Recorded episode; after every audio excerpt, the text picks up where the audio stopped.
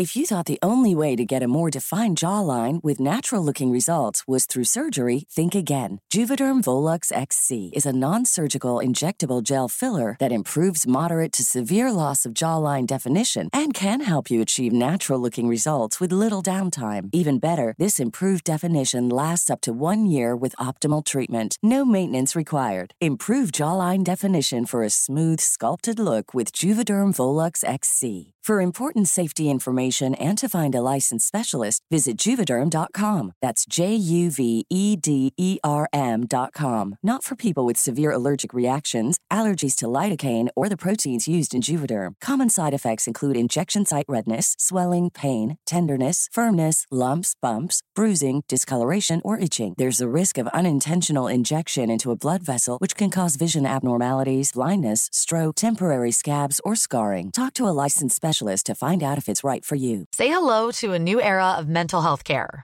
Cerebral is here to help you achieve your mental wellness goals with professional therapy and medication management support. 100% online.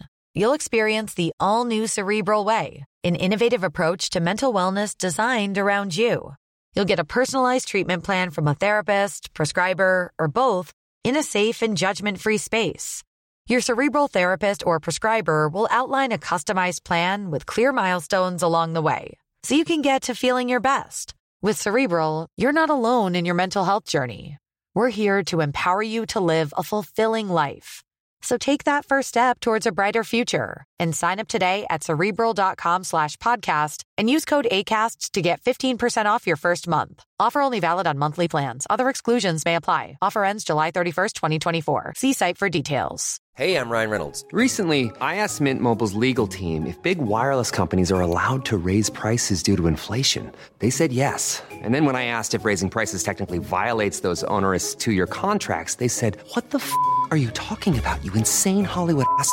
So to recap, we're cutting the price of Mint Unlimited from $30 a month to just $15 a month. Give it a try at mintmobile.com slash switch. $45 upfront for three months plus taxes and fees. Promoting for new customers for limited time. Unlimited more than 40 gigabytes per month. Slows. Full terms at mintmobile.com. Long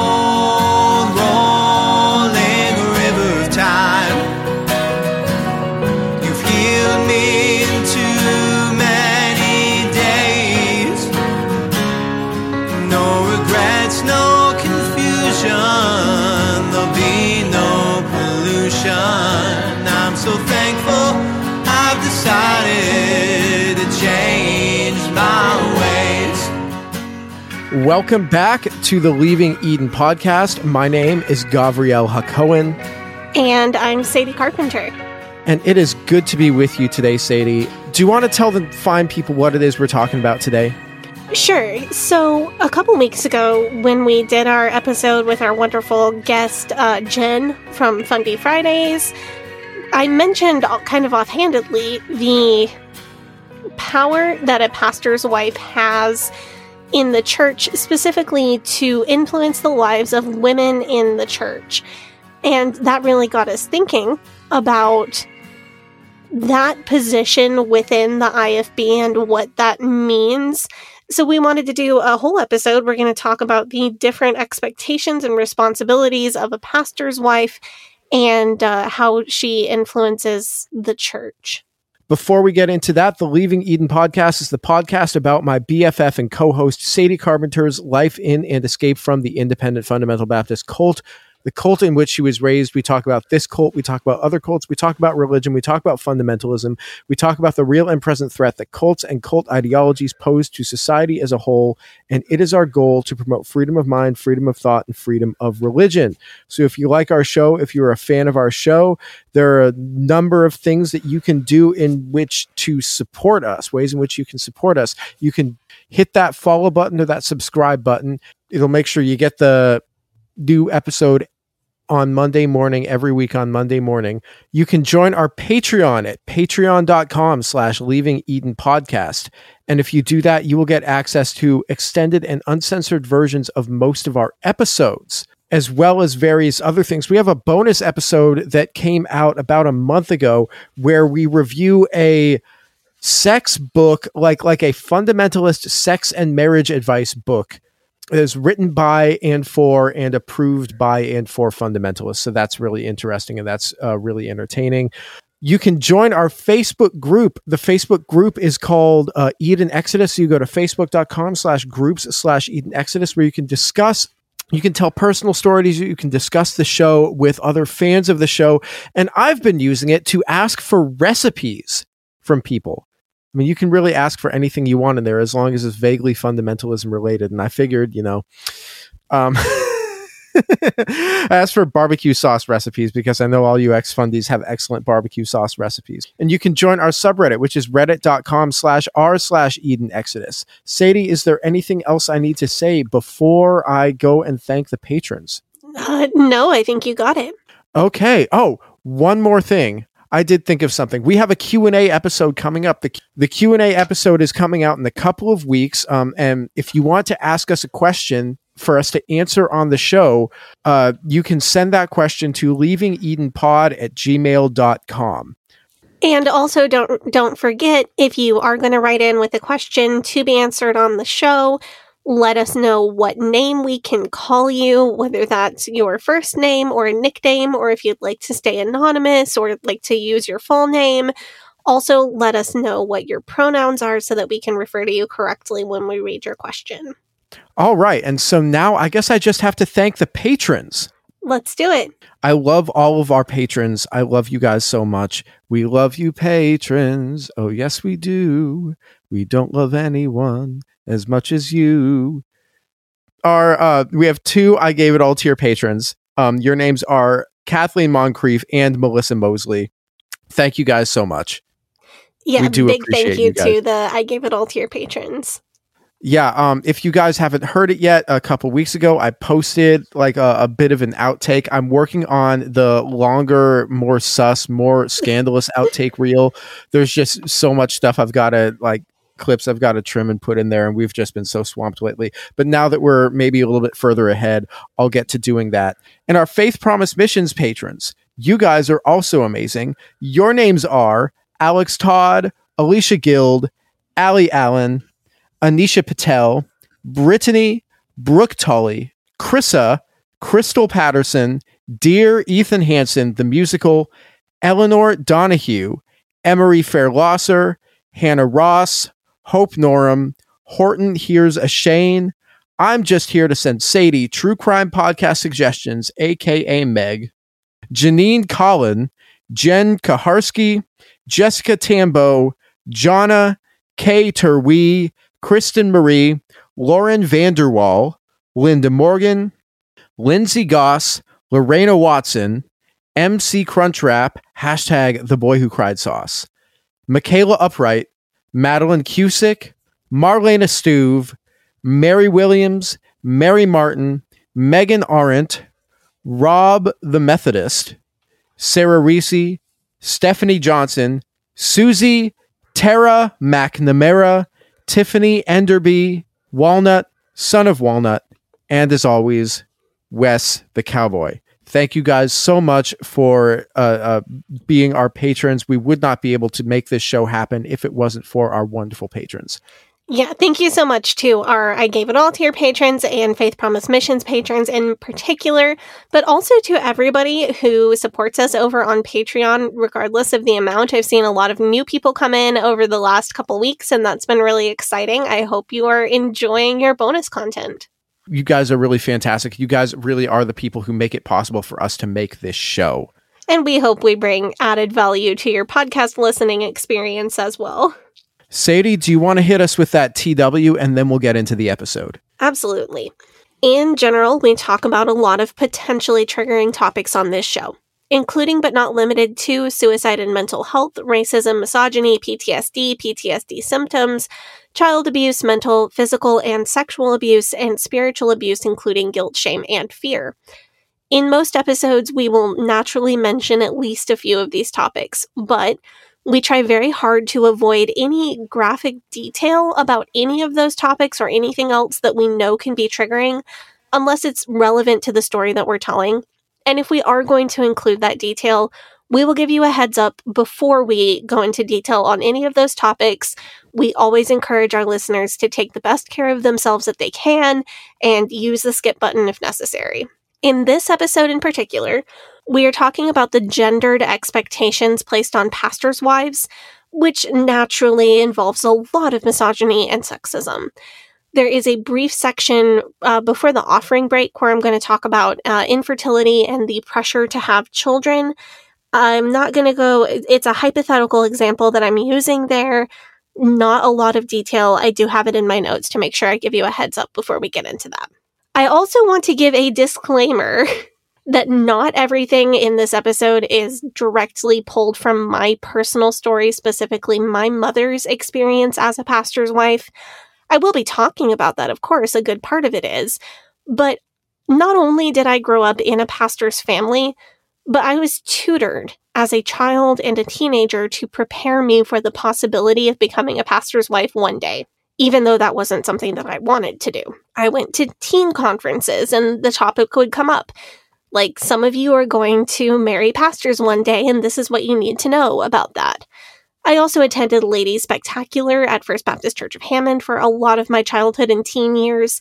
So not only did I sit in children and teen sessions there, where we were being talked to about the possibility of becoming a pastor's wife, I was also hearing pastors' wives from around the country speak about their experiences in the evening services that were all ages so I I am pulling from my own experience, but I'm also pulling from other people's experiences. I don't want people to assume that everything I say in this episode directly applies to my mother because that's not accurate. All right. So do you want to get into the episode now? Let's get into it. So, having seen what the IFB ministry does to a family, I did not want to marry a pastor. it's kind of anyone but a pastor. Uh, I of course, marriage was my only option growing up in the IFB church.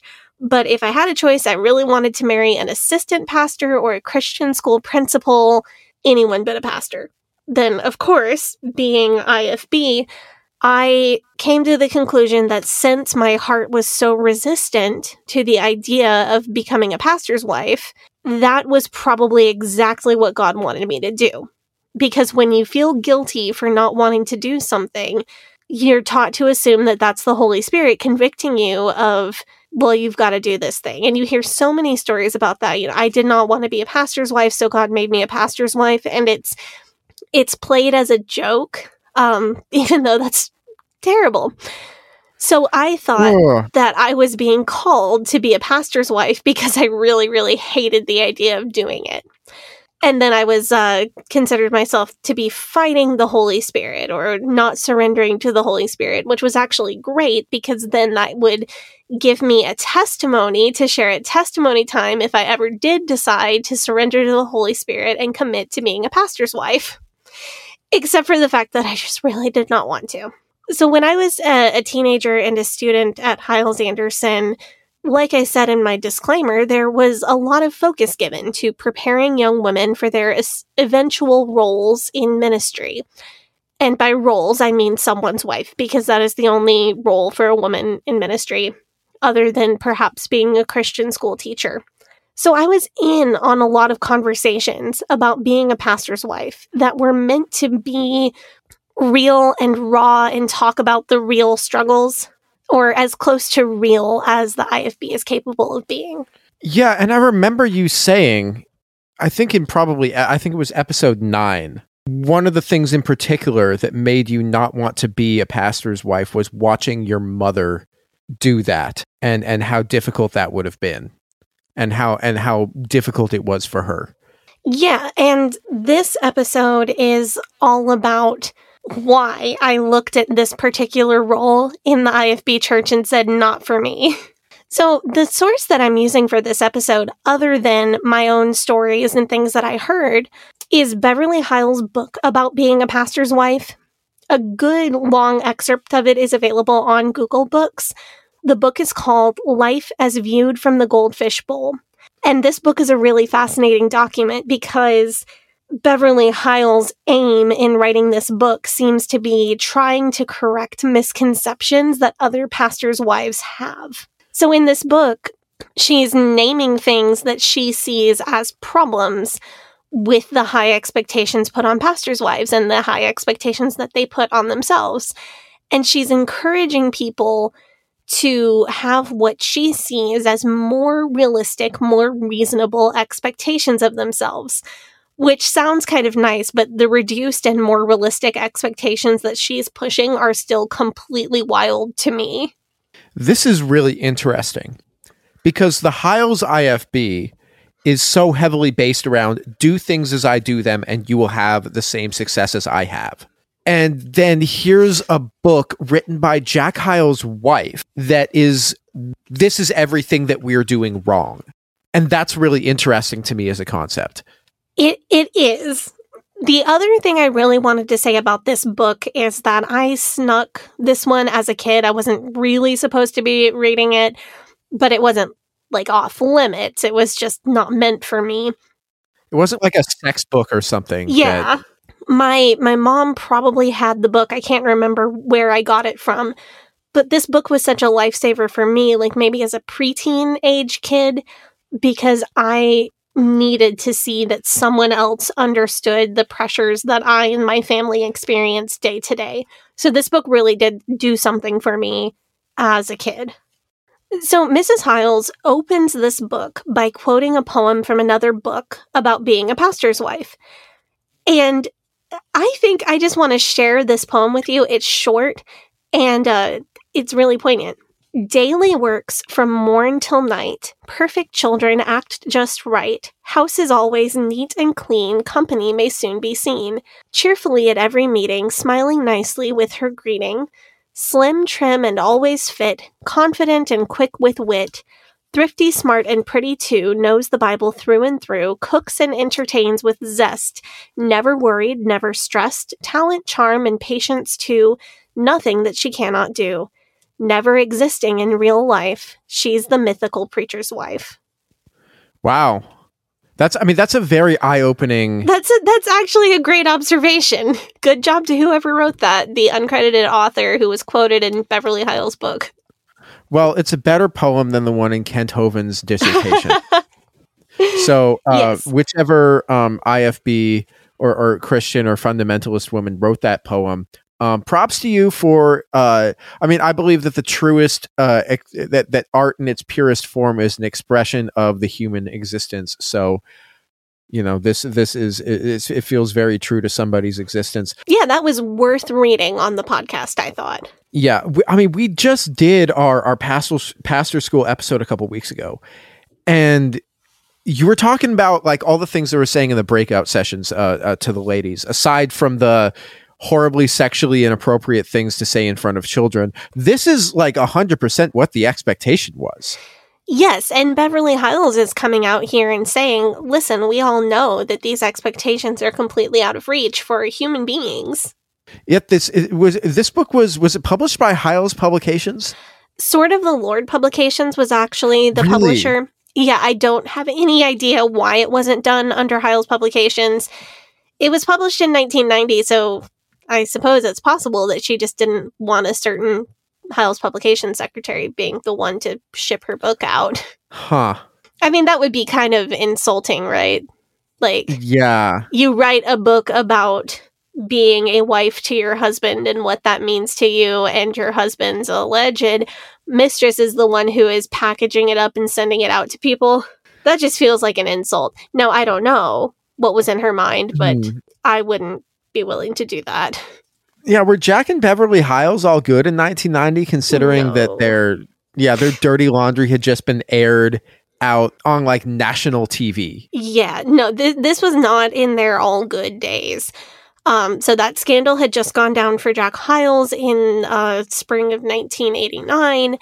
Also, this was right in the middle of some of Dave Hyles' worst days when this book was published. And of course, none of that is mentioned, at least in the excerpt that I was able to read. Do you remember when we talked about Jack Hyles' response to the Biblical Evangelist article and the sermon Yes. that he preached? With the untruth. Yeah, with the untruth. so I've had a little cold, and every time I cough, I think I sound like Jack Hyles. Take that baby out. yeah. now I'm triggering people. you were asking me if Jack and Beverly Hyles were were on good terms. Um, so when he did that response to the biblical evangelist article, he said something like, and I'm paraphrasing, if you had just said all those terrible things about me, I would have never fought back. I would have turned the other cheek. But now you've attacked my wife's integrity, and I won't have that. So I am up here now to defend my wife. Yes, of course.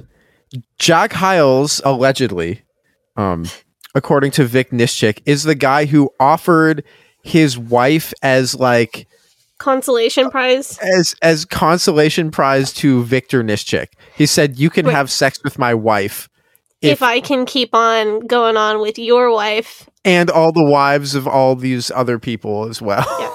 And every time I hear this, the the song "The Reynolds Pamphlet" from Hamilton starts going through my head very loudly.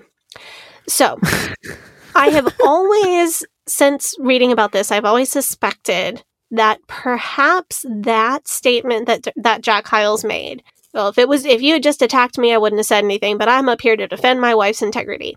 I have always thought maybe that was the la- the last ditch effort to very publicly show real loyalty to Beverly, his wife. Uh, there is good reason to think that he was not a good husband to her during this time period, and that there was potentially some mental or emotional abuse going on in that marriage. But I do think there was some real love between them as well. Two things can be true at once. And especially when you're thinking about a man who was raised in the 30s and 40s, I think the concept of you can really love your wife and also be somewhat abusive to her was a cultural norm at the time. Hmm. So I you know it it it doesn't because someone is abusive does not mean that they do not love their partner. It means they do not love them well. It means they do not love them completely. It means they do not love them as much as they think they do. But do you see what I'm saying here? Yeah, I do see what you're saying. It's it's People like- can have mm. feelings of love toward a person and still be abusive.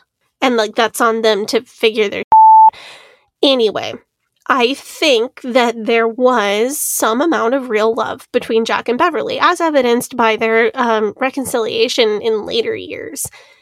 And he truly didn't want to lose his marriage.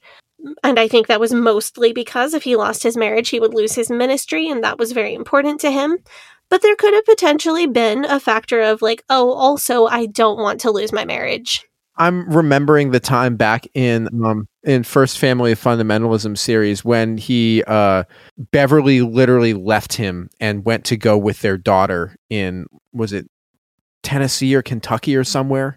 what whatever was going on in there and and whatever the mechanisms were that were making their marriage not end he made a very public statement of loyalty and maybe that meant a lot to her especially after everything he had put her through maybe it did mean something to her that he would stand up in front of the entire congregation with the eyes of the entire IFB movement on him and make a public statement of loyalty to his wife also, you may or may not remember this detail. This is a tiny, tiny detail from that same First Family of Fundamentalism episode, but a secondary factor to the whole biblical evangelist debacle was that Jack Hyles accused Robert Sumner, who wrote the article accusing Hyles of the affair, of being upset that Sumner wasn't chosen as the new editor of the Sword of the Lord newspaper. So Sumner had been in consideration for editor.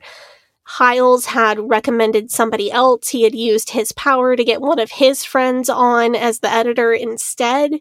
And when Sumner wrote the article accusing Hyles of the affair, Jack Hyles said, Well, you're lying, and you're lying because you're just mad at me because I supported someone else for editor of Sword of the Lord.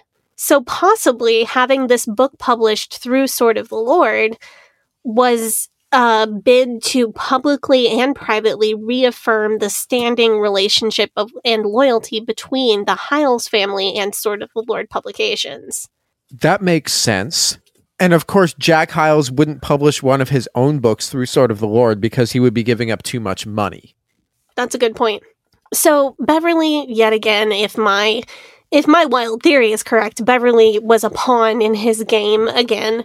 I have zero hard evidence for any of this, but that's just what I see when I look at this particular little tidbit of Fundy drama.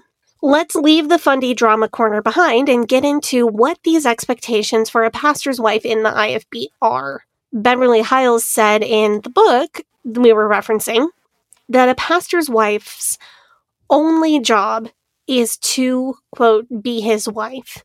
But it turns out that being his wife has a lot of other jobs wrapped up into that. I want to start by talking about the expectations at home. Okay, let's get into that. You've spoken at length in the past about the pressure that you were under as a, a pastor's kid and how much you were pressured to stay in line and, and never set a toe out of line because it would it, it would negatively affect your your family. Mm-hmm. How much of the keeping kids in line is going to come from your mom versus your dad? That's a great question. And the answer to that question is biblical patriarchy. So Oh, no. remember the dumb umbrella illustration that's dumb because one umbrella protects you from the rain just fine and you don't need three increasingly smaller umbrellas? Yes. I've also seen a memeified version where the top umbrella above like all the other umbrellas is Baja Blast because Taco Bell is always there when you need it. So, what the IFB likes to do is they like to take scripture not only literally, but also prescriptively. And there's a certain passage that they do take very prescriptively when talking about pastors. The passage is 1 Timothy chapter 3. It talks about the qualifications for pastors and the qualifications for deacons. Now, if you read this chapter just slightly more abstractly, it paints a very nice picture of the kind of upstanding people that you would want to have leading your church, regardless of what kind of church you attend or what religion you belong to. So, a lot of that, and for our secular friends, this is this is the kind of people that you would want to run for president in your political party. This is the kind of people that you would want to lead whatever community that you're in. so what's it say? Uh, a lot of the passage has things to do has to do with things like not being a habitual drunk, not being a gossip, not being greedy for money, and having a solid family life. Of course, the IFB has to take this extremely literally. So, one of the points I'm reading from verse 4 in King James Version one that ruleth well his own house, having his children in subjection with all gravity. And because of that verse in the IFB, if a pastor's kid is out of line, then the pastor is no longer qualified to be a pastor and can, hypothetically, be fired. Well, how come when David Hyles started being a child molester, that didn't open Jack Hyles up to the possibility of being fired? Uh, what about when Steven Anderson's boys a couple summers ago had a group chat with Oh. other teens in the church with like horrible, horrible things in it? Right. I God, I forgot about that. I ugh. Yeah, ugh. Forgot about that one. So it would that was a huge scandal, but it was handled internally by Steven Anderson, and he didn't face church disciplinary consequences. Uh, people did leave his church, but he did not. He was not in in jeopardy of being fired by the church Right, because it's the NIFB and it's Steven Anderson and he is the church. because he is the NIFB, right?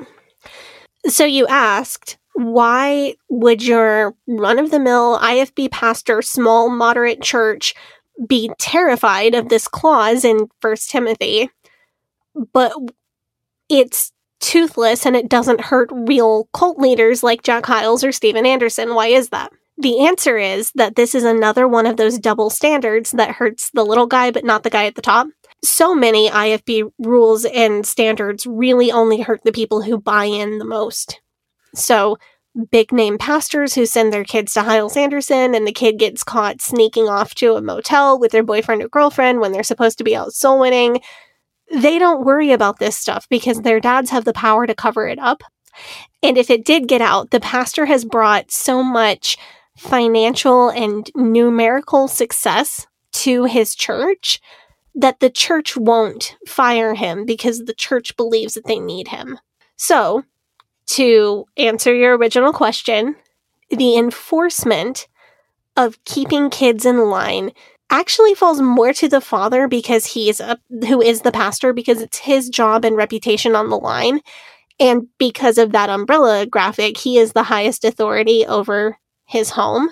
However if you've got a toddler who's misbehaving fathers in the IFB don't really take care of their toddlers. So while it is the father's reputation on the line it's the it's the wife it's the mother who's got to deal with the toddler in question. And if she's impatient or if she's not strict enough or if she doesn't do whatever she needs to do to get the kid to chill if she gives in to their whining for an applesauce snack instead of disciplining them whatever it is that she did she's the one who looks like she's doing a bad job. Because in that umbrella graphic she is the direct authority over the children or if you've got maybe a more reasonable scenario, if you've got an eight year old who's misbehaving, sure, that looks bad on the dad. It just looks worse on the mom because people would say things like, well, maybe if she had disciplined that, that kid correctly when they were a toddler, this wouldn't be happening now. Yeah. And that reminds me of when you were talking about, um, the idea that we are born speaking lies. And Jack Hyles would say in his parenting books that when a baby is crying, it is lying to you because it is demanding your attention. There's always a way to blame a woman for something that's a man's responsibility, is what I'm saying. So I want to give my quick content warning for infertility, birth control, etc. here. Again, it's, it's a fully hypothetical scenario. Of course, I think it goes without saying that IFB pastors' wives are expected to have children. There's really no such thing as being purposely child free in the IFB. If a couple physically can't have kids for whatever reason, uh, it is allowed for them to choose not to pursue any kind of fertility treatments. A lot of segments of the IFB allow birth control for the purpose of spacing out kids so they're not too close together. Um, some segments even suggest that couples use birth control for one year after getting married so that they can get to know each other before adding kids. But just choosing to not have kids at all is a completely foreign concept, especially for a pastor's wife. This this hurts everyone, but I think it really hurts people who are infertile or unable to have children. The IFB is already a really tough environment for people in that position. And the reason that Beverly Hyles titled her book Life as Viewed from the Goldfish Bowl is referencing how exposed a pastor's wife can feel in an IFB church and how everybody can want to be in her business all the time. There is definitely a subtle sense of the church's corporate ownership over the pastor's wife's body and time and labor. And we're going to go into a lot of facets of that in this episode. But speaking of fertility and childbearing, let's say that Becky is a young pastor's wife. She had just graduated from Hyles Anderson. Her husband graduated. He took his first church position as a pastor in a small church. They got married and they did choose to wait one year to start trying to have kids. But they start trying, time goes by, she's not getting pregnant. Eventually, they go to the doctor the doctor says it's unlikely that they'll ever be able to conceive without medical help. The thing is, Becky will get asked about children weekly by church members. When are you going to have a baby? When are you going to have a baby? And they're not going to mm. shut up and stop asking unless she discloses precisely what medical issues that she's having or if the couple happens to have male factor infertility, she's going to have to lie and say something else because she obviously can't shame her husband like that. Not that there's anything shameful about that in real life, but that's how the hyper masculine IFB world would see it. It's extreme transparency with everything except for the church's financials. Right. so I want to point out this is a problem that is ah. certainly not unique to IFB women. But practically every person with a uterus, especially those of us who choose to have babies, has had someone be really pushy and ask inappropriate questions and try to get all up in their uterus's business at some point in their lives.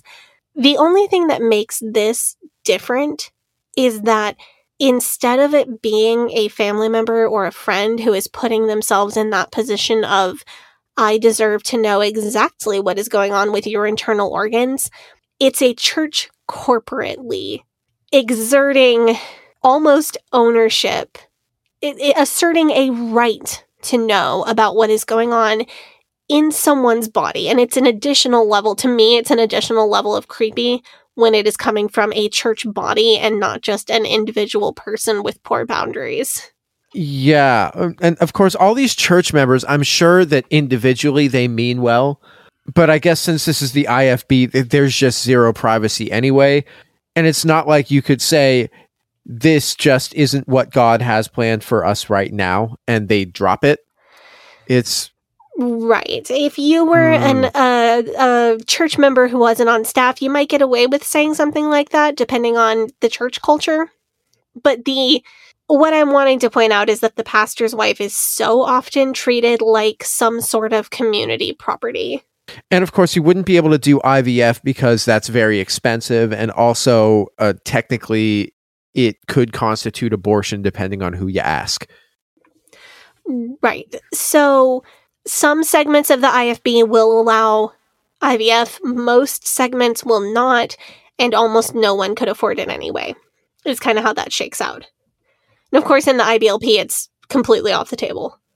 If you're a pastor and you don't have kids for too long and you don't ex- eh, like explain why you haven't had kids is it possible for you to lose your job because of that are they going to like get up and say we don't think that you're fully uh, uh, uh, with god's plan for your family or something So let me see how I can explain this the most fairly.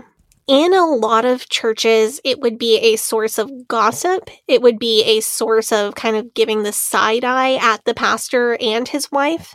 In many of those same churches, they would fully blame the wife. Wh- whether or not they Hmm. knew anything about what was going be- going on behind the scenes, they it's very likely that they would start rumors about her, like oh she's selfish and lazy and doesn't want kids, or uh, well I heard this, well I heard. I heard or I heard she damaged her body with birth control and now she can't have children. All of this is is and myths and not true. In some churches you might get a deacons meeting where deacons confront the pastor about why aren't you having children and expect an explanation. And in more extreme churches, yeah, you might get a church discipline meeting called where the entire church confronts the pastor and his wife about why they are not having children. There's That's there's so a whole spectrum and range, and I don't want to I- imply that all of the IFB churches fall into the worst part of that range. What I want to point out instead is that the most compassionate part of that range is still bad.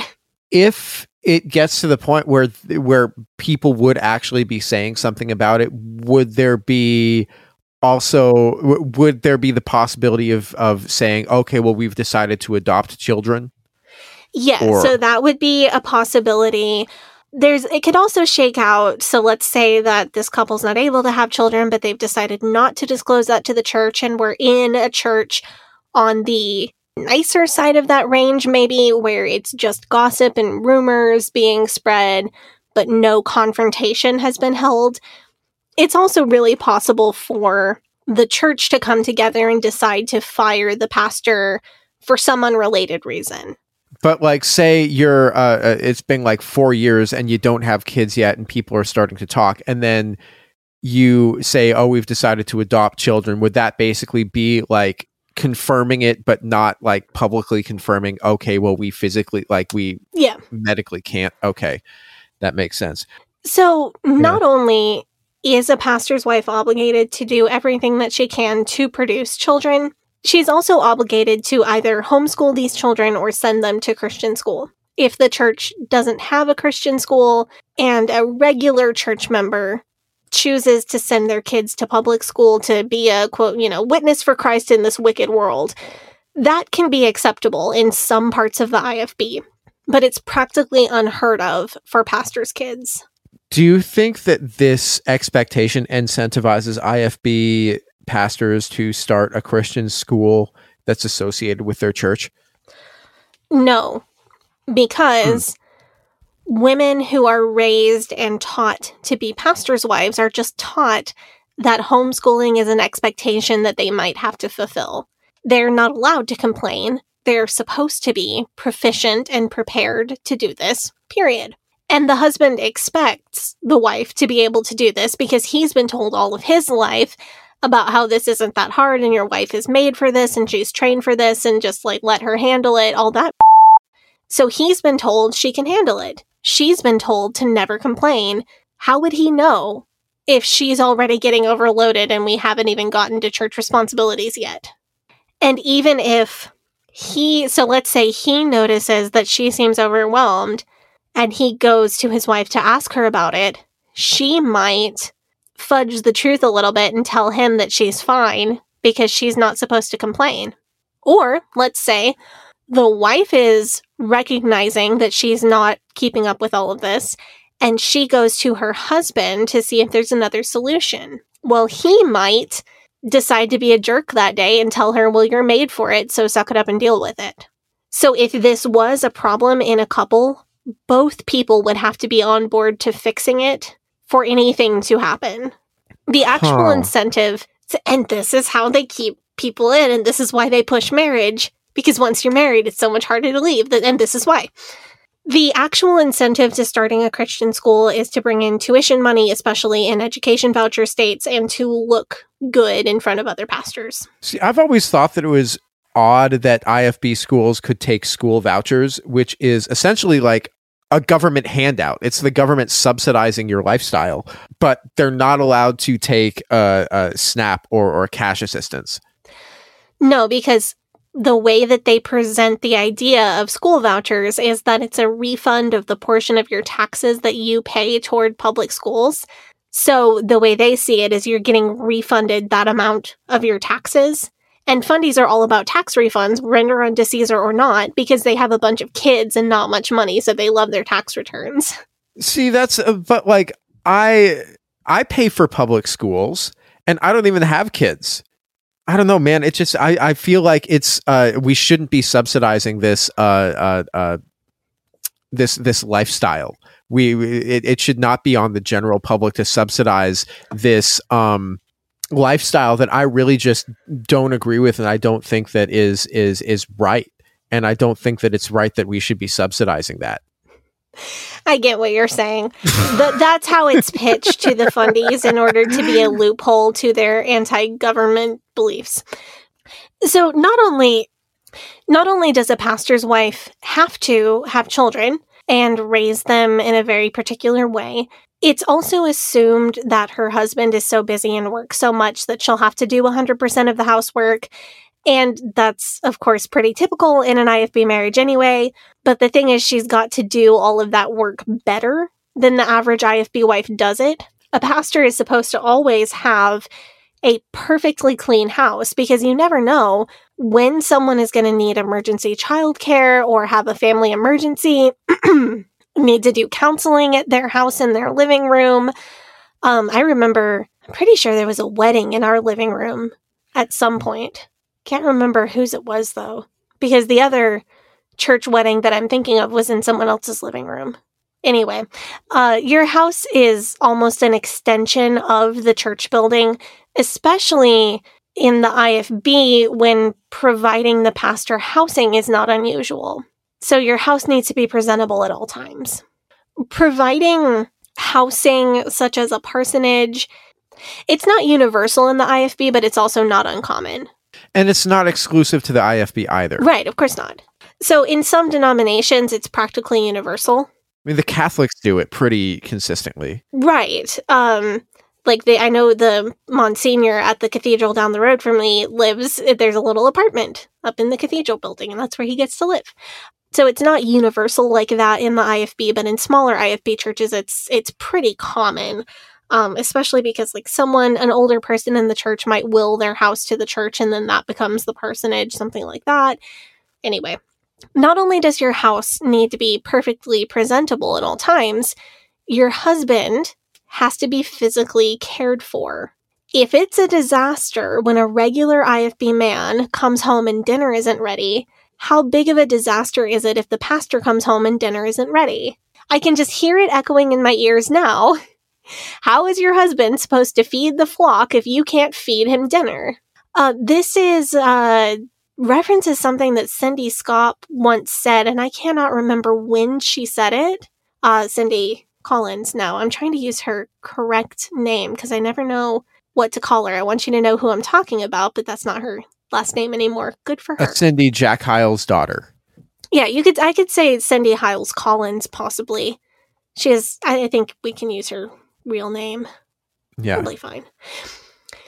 Uh, but anyway, that person who I respect and hope has a good life, um, said that if her husband, her former husband, convicted felon Jack Schaap, uh, whom she left, which was incredibly brave of her, uh, came home it. I just I like to praise her strength and bravery. I know there are things that I wouldn't agree with her on. There are topics that that we would not vibe on, but that doesn't mitigate the the strength and bravery she showed in staying in standing up for herself and hopefully hundreds of other women who see that and feel that they can now stand up for themselves as well. I don't give a f- who you are. Um, leaving an abusive partner is always a good thing. Yeah, and being such a public figure, she I'm sure she gave a lot of other people confidence to do so, and that means a lot. Anyway, she once said that if her husband was coming home and she didn't have dinner ready yet, just throw some chop an onion real quick and throw an onion and some butter in a pot on the stove so that it smells like you're working on dinner. Mm. Ugh, so much to unpack there. Someone in a, a Facebook group I'm in said that a big name IFB pastor's wife once said in a lesson that she put her husband's toothpaste on his toothbrush for him every morning to save him time. Wow. So that's maybe a little out of the ordinary, but when I say you have to physically care for your husband, I really do mean the IFB pastor's wives are expected to care for his every need. I mean, does she have to wipe his butt when he goes to the bathroom? To- Not that I know of. Th- I mean, and I'm not talking about like a situation where you're like a caretaker, right th- because like that's of course totally different yeah. no this is a, Man. this is an i i uh this is an enabled person who has every capacity to do that for themselves for more typical couples i think this would be things like laundry taking in his dry cleaning and doing all of his personal shopping like toothpaste deodorant that kind of thing of course, in Hyles' brand IFB, it wouldn't be okay for a pastor to be seen at the store buying deodorant, for example. How come? because he is the man of God. So there's this whole culture of untouchability around IFB pastors. You're not supposed to hear about or see them doing anything that's too human. Uh, let me see if I can Hmm. pull an example. Okay, so if an IFB pastor's wife said to another lady in the church that her husband ate too much chili last night and he had really bad farts, that would be the highest level of disrespect. Like, I literally Really? cannot imagine, like, literally possible church split material, possible church discipline for the wife material. Over that? Yeah. Of course, it's not every church. There are churches that are more casual, but the the Hyles brand IFB absolutely recommends that kind of. I don't even know what word to use about it. Well, Jack mean, Hyles I- would say like there needs to be a separation between the pastor and the church members, yeah, but it's I just mean, it's, it- keeping yourself apart from the common people. I mean, but it's it's that's to the level of like idolatry, though. That's crazy. Yes, I mean, it it- is. it- IFB pastors have to live by you know girls don't poop standards. This is ludicrous. That's insane. That's wow. Yes, and it is. It's it is making the pastor something other than human, which is which seems to me like making him a god, which seems to me like that's what idolatry is. but your dad would like lampoon himself in front of like the the congregation on a regular basis like you know Yeah. when you're telling me about like the valentine's day skits and stuff and that Oh, kind of yes. thing he would i mean he Uh, would go out he- of his I hope my mother doesn't hear this episode because she'd be mad at me for sharing this story. But like when he and my mom used to dress up as Sonny and Cher and sing "I Got You, Babe" for the Valentine banquets, like that. that's funny see that's It is. that's It is really funny because he was significantly taller than my mother, so he would slouch and she'd wear really high heels. It was very cute. So it's not. I mean, Jack Hyles allowed himself to be made fun of in skits. If I'm remembering correctly, he told because my dad was on the skit team at Hyles Anderson for years and years. And he would let them make fun of his voice, his mannerisms, all of that, but they were told never ever make fun of his hair because he was insecure about it. oh and he's very bald he has a strong comb over Just another way that you're better than Jack Hyles. What in that i'm uh I, I shaved my head Yeah, and you're rocking it.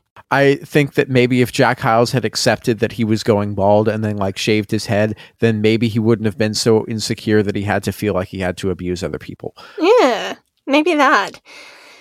So, Jack Hyles allowed people to make fun of him, but there's it's it's the humanity of a person that is not supposed to be like like bodily functions are very very taboo. Um Or baldness. yeah, uh, I'm trying to I'm trying to describe this and it's such a weird social thing that it's really hard to describe.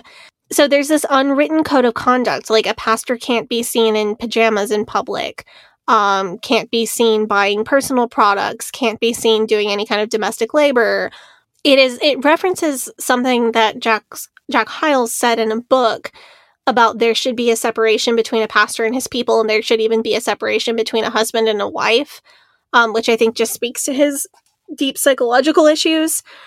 But he didn't really believe in in being emotionally intimate with anyone, and he didn't believe in like I don't know how to describe it. He wanted to appear non-human.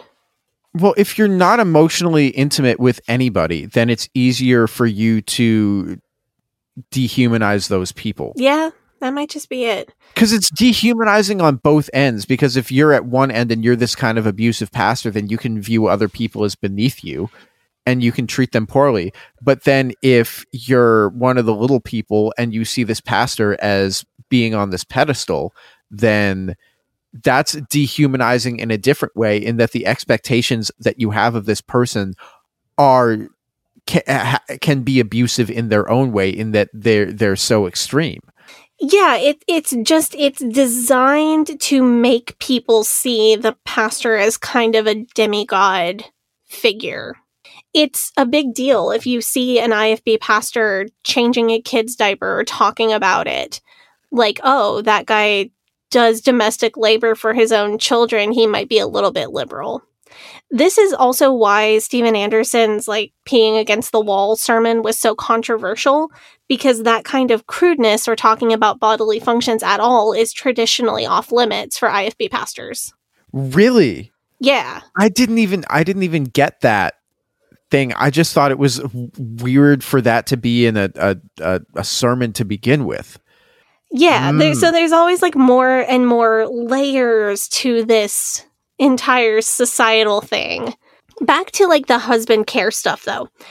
Ironing my dad's shirts was the really big job in my house because my dad wore a full suit, usually seven days a week. So that's a lot of shirts to iron, it's a lot of pants to press. My mom used to like stand for hours and just do it all at once for like weeks ahead. And then I learned to do the ironing also ironing clothing for another member of your household is not a weird or unusual or bad thing to do. Actually, ironed my husband's shirt the other day because he was going in for a big work meeting and I don't mind ironing and he doesn't like ironing and I like him to feel cared for and I wanted him to go into his big meeting like remembering that he's got somebody who loves and supports him at home.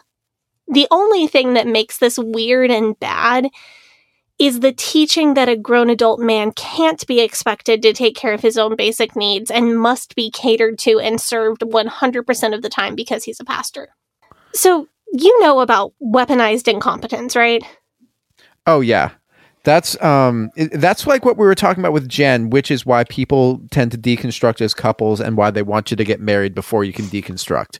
Because you don't want your partner to leave you and then you're not going to be able to do anything. Right. So, uh, weaponized incompetence is uh, more typically something that a man does to a woman partner, but it can be anybody.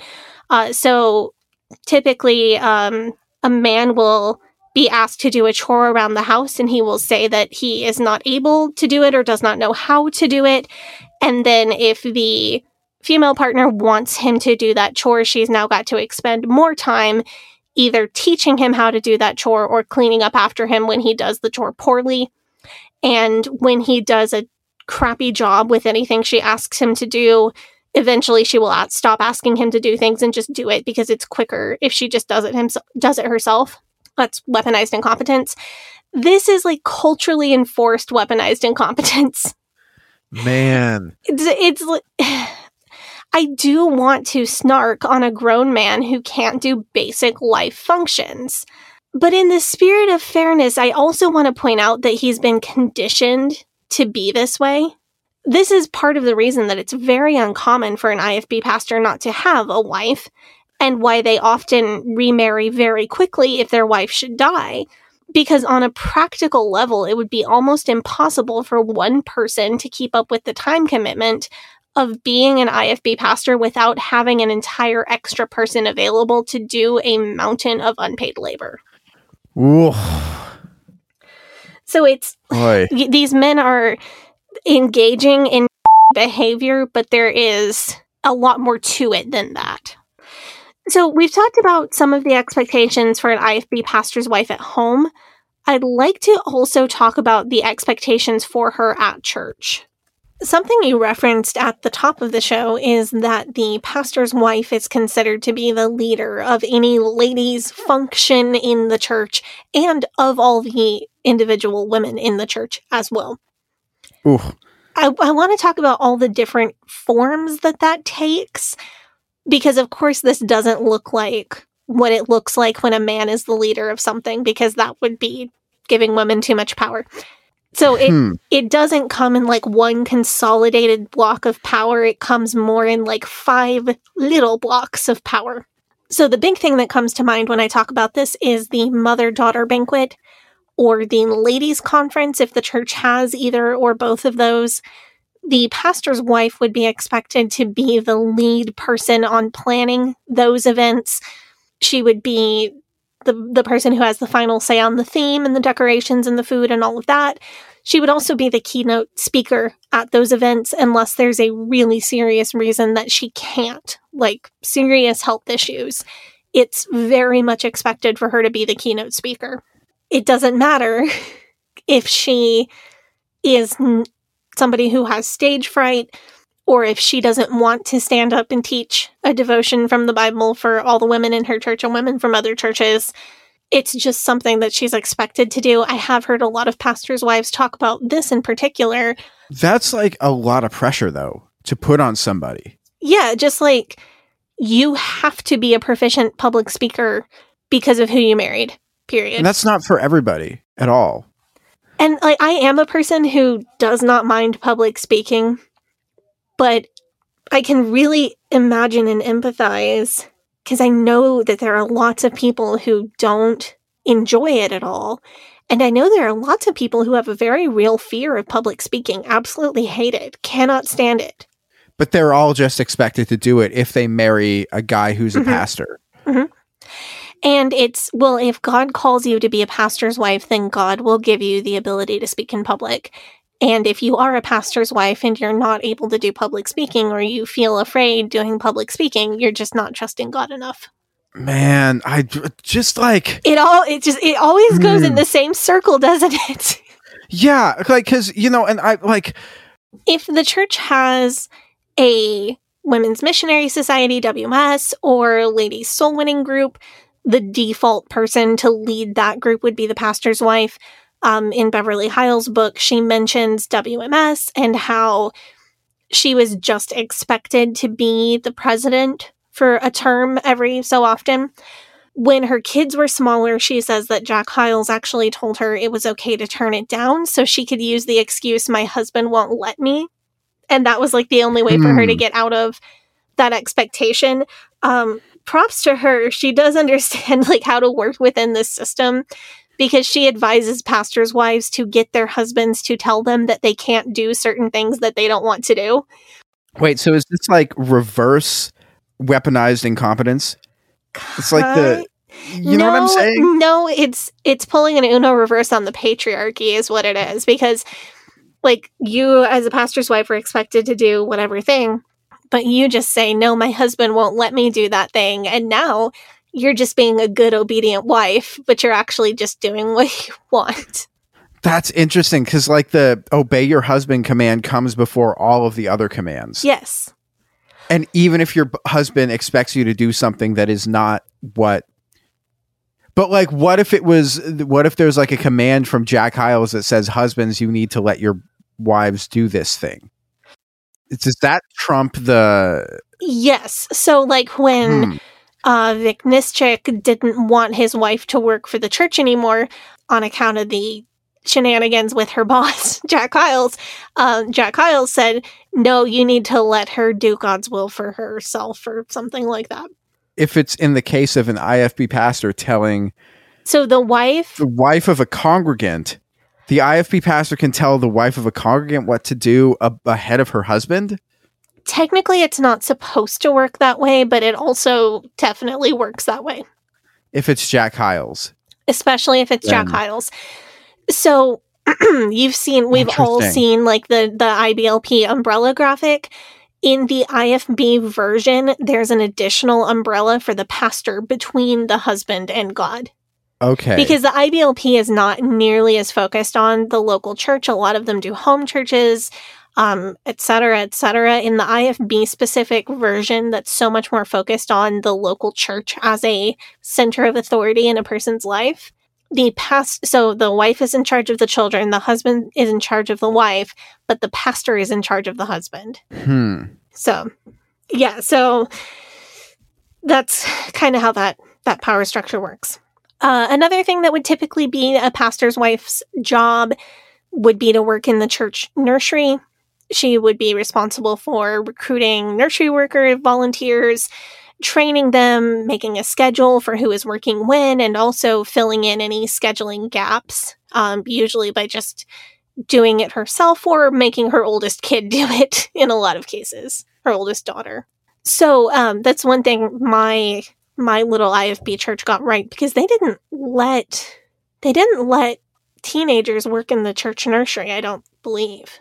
Interesting. Huh. Yeah, they let me they let me play piano and interpret for sign language and run a junior church, but for they wouldn't let me work in with the baby babies in the nursery.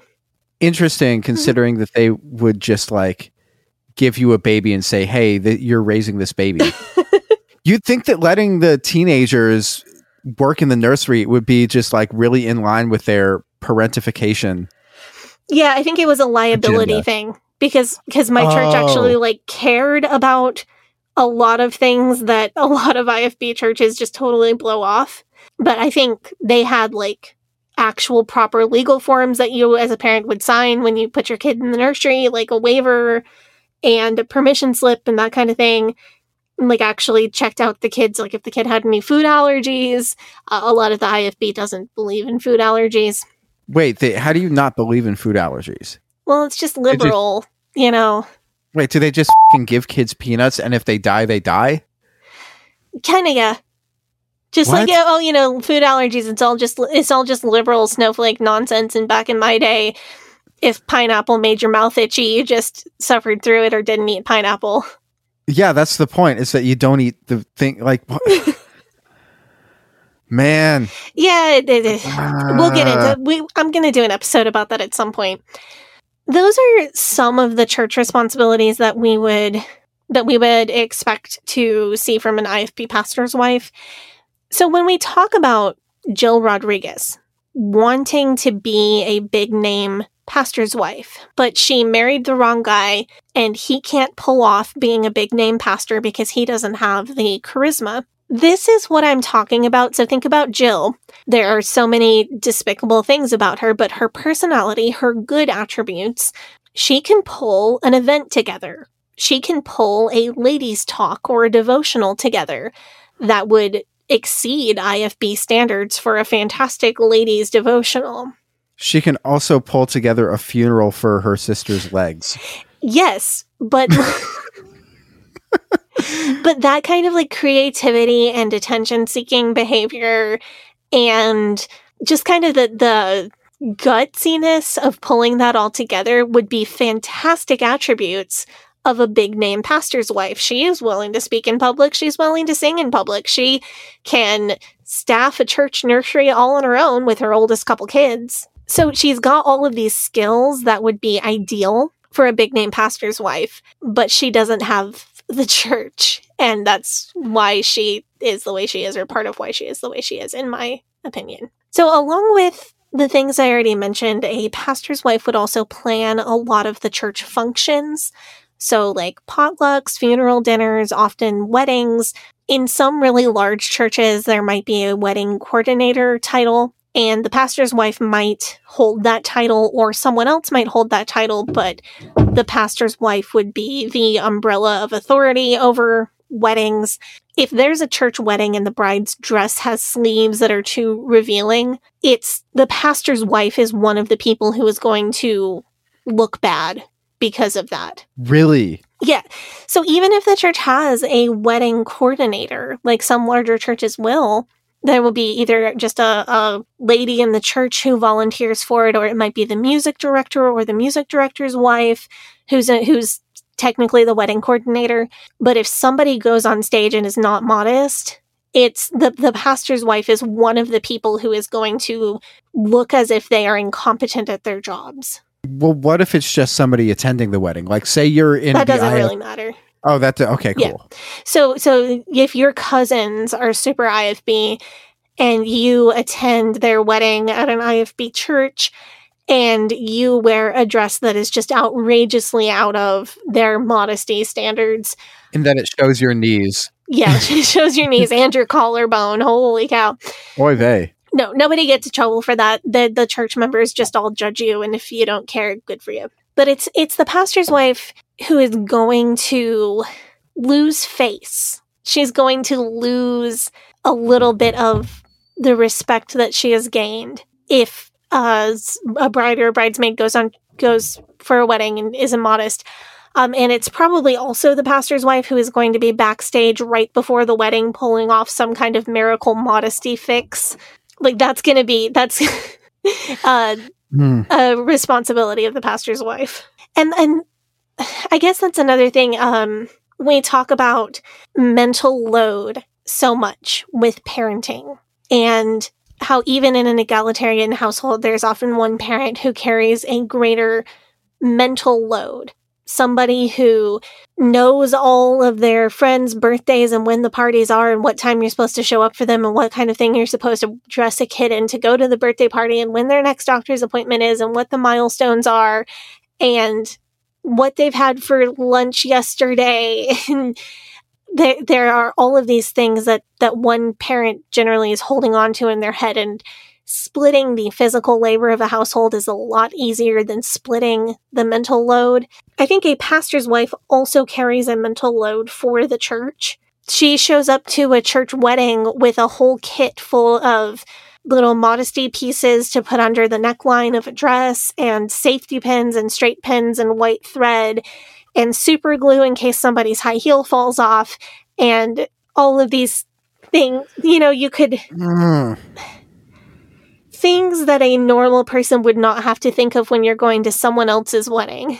And that's that's uh, another type of, of mental load that i think an ifb pastor's wife often has to carry That's crazy. yeah That man. just I mean, but you must be prepared for the needs of not only yourself and your own children, but also your grown husband, because he can't be expected to take care of his own needs because he's a pastor, and also the needs of your entire congregation at any time, all of the time. And you also have to look perfect doing it, and your kids have to be perfectly behaved. It's just stacking up and stacking up, and I have so much Hmm. more. That's so much though. That's like man. yeah, and we're like halfway through. I mean, yeah, but like, and, and you're like a regular parent. You're not even like pastor's wife, fundy parent. You're just like, you know, Yeah, how like man. there's just so much Chuck stuff that has to be in my brain all the time. and that's like this would be on top of that if you were Yeah. like a pastor's wife, except that now you're like 30, so you would have four kids by now instead Right. of ugh, R.I.P. So I have heard in some churches that all wedding dresses for the entire church have to go through the pastor's wife for approval. So you've got to bring your wedding dress to church like on a Wednesday night and then try it on, and the pastor's wife will tell you what is okay and what doesn't meet approval. Uh, I have al- also Mm, it's not every church. I don't know if I'd be informed enough to make a guess on what percentage, but 50% feels right. Um, also, the same kind of dress check thing for all women who are in singing groups for the church or are going to sing on stage, that they would have to go through the pastor's wife for approval before going to sing uh, during a church service. It's also um, not unusual, but not every church does something like that as well. So the pastor's wife is the enforcement arm for what is and isn't considered modest, and her personal style and her personal modesty boundaries will inform a lot of the church's rules. And it's the women in the church are told to emulate the pastor's wife as much as possible. So if she always wears hose and closed toed shoes, even on Wednesday nights, all of the women in the church who really care about the rules are also going to wear hose and closed toed shoes on Wednesday night. But if the pastor tells his wife that she has permission to not wear any hose and wear sandals to church on Wednesday night only, then she can start not wearing hose and only wearing and wearing sandals to church on Wednesday nights only.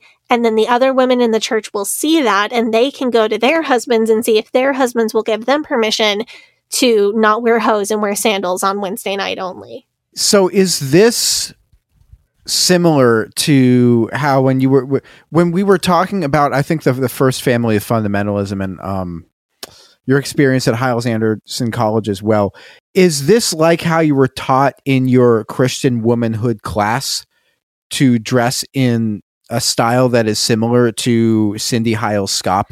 Yes. or um excuse me what's her name now Collins. Collins Yes, no, because because she was the the wife of the biggest pastor in our group, so she was the one who we were supposed to copy. And this is another form of pressure on a pastor's wife because okay, let's say her husband says that she does not have to wear hose on Wednesday night and she can wear sandals. But then some other women in the church see that and they take it too far and they stop wearing hose on Sunday also and wear open toed shoes on Sunday also. And now it's her fault because she set the precedent by doing the same thing on Wednesday night. So now she's got to go back to wearing hose and closed toed shoes on Wednesday night too, because otherwise her husband has slipping standards and he's going liberal. So if you were a woman in the IFB, you could. So your mother was a pastor's wife. You, they could have somebody like your mother, and and and then maybe they'd catch a break on a lot of this more like ticky tacky stuff. hmm Or you could have a pastor's wife be somebody who is more along the lines of like Lori Alexander, and then you would just basically be Yeah. So if it's somebody like my mom, she was not stepping in on modesty stuff. Like she wasn't policing members, church members on modesty stuff unless it was like wardrobe malfunction level. Like if someone had a dress that was modest but it had a slit that was too high and when you when that person stood on the platform you could see up the skirt my mom would say something before that person was supposed to go up to sing and then meet her in the back of the church with like a crap ton of safety pins and and or spare skirt and like so like, fix it so that they could go on stage and not be em- it was more about like i don't want you to be embarrassed because Hmm. you like you would go potentially go up on stage and your slit would be too high and your skirt would be too short. to me listening that seems kind of strict but i also understand that like i'm like regular person Yeah. and this is like as far as the ifb goes this is really lenient Yeah, because if that same person was sitting in the audience and not supposed to be on stage that particular day, she wouldn't really have said anything to them. And in a lot of IFB churches, the pastor's wife or another wife on staff would come by and give you a really backhanded, kind of sneaky uh, series of insults phrased in a very nice way. like what like are we going to trigger some people with these Yeah, we're gonna trigger people if I do that, and also I'm not as good as at it as um some people on TikTok who, who do better than me. It's like, um, oh, that's such a beautiful necklace. Did your husband just get you that for your anniversary? Oh, yes, he did. Thank you so much. Well, it it really is beautiful, but don't you think that it draws too much attention to your God-given natural beauty? Interesting so is that like saying oh your top is too low That's saying, cut? yeah, your your top is too low. interesting okay wow that's Um, so Fake. That's yeah, I know, and it's Yeah. the sort of thing where, like, if I wasn't raised in that culture, I would be like, "What the f- are you talking about?" That's so, Yeah. huh? Wow, that's really interesting, man. You could have that or you could have somebody just straight up tell you like that's too low don't wear that to church again um or you could have somebody like better. yeah or you could have somebody like my mom who is really not going to say anything unless it's like highly egregious or you're going on stage. So, yeah, if your pastor's wife is really a stickler or she just does not know how to be nice to people, she's potentially going to make every bride come through dress check and every formal for church events come through dress check and every female singer on stage get dress checked and set really draconian standards even by the IFB norms. And if she sees something that she doesn't like, she's got the power to be really nasty about it. The IFB, the I, I guess what I'm thinking about here is the IFB is an environment where women have such little power that if you're somebody who maybe isn't the best at having authority, and if you get a little bit of power over somebody, you're just going to go hog wild and feel like it's your job to keep people in line. Yeah. So again, Hmm. think Jill Rodrigues. She is so power hungry and so frustrated that she doesn't have power that it seems to us outside observers that she's got her children completely emotionally dependent on her and very enmeshed.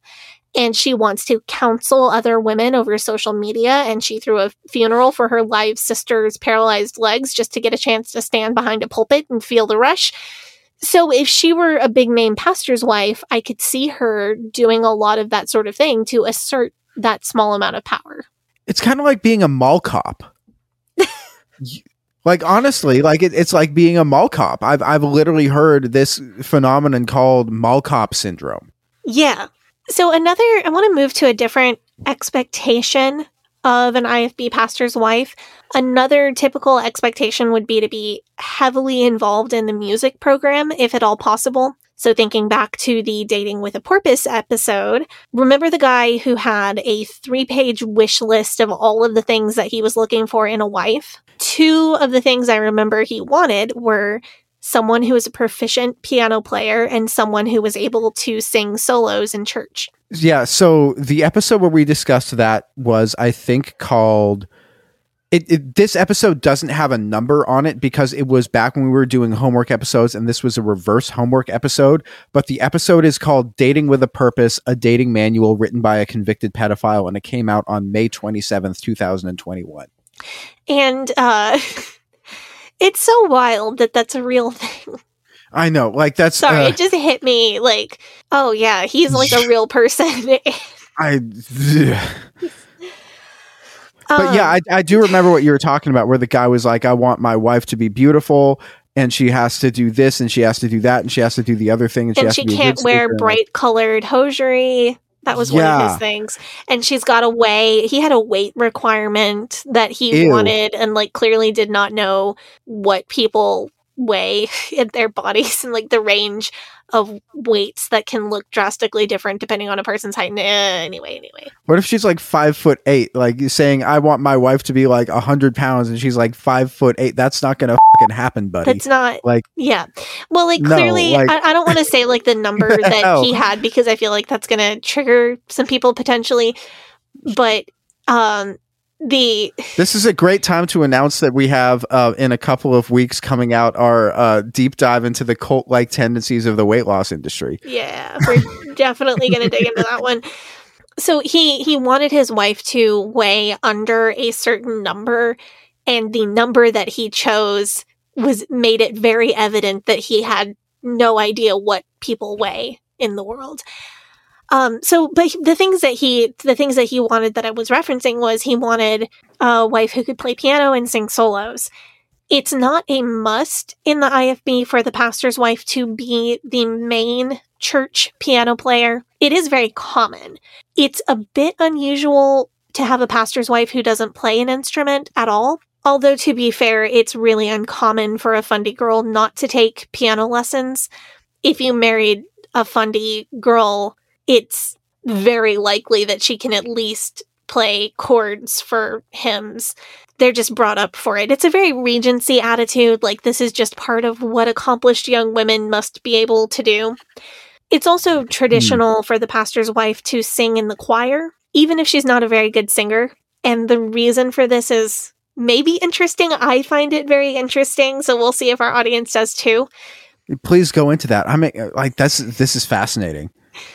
So in the IFB liturgy, the choir traditionally stays seated behind the pastor while he gives his sermon. You can see this in a lot of sermon tapes. Um, if you follow like bad preacher clips on Twitter or whatever, this gives the pastor an appearance of power. It's the same reason that IFB pastors tend to preach with as many assistant pastors as possible sitting behind them, which is entertaining as a kid because you can watch to see who's falling asleep.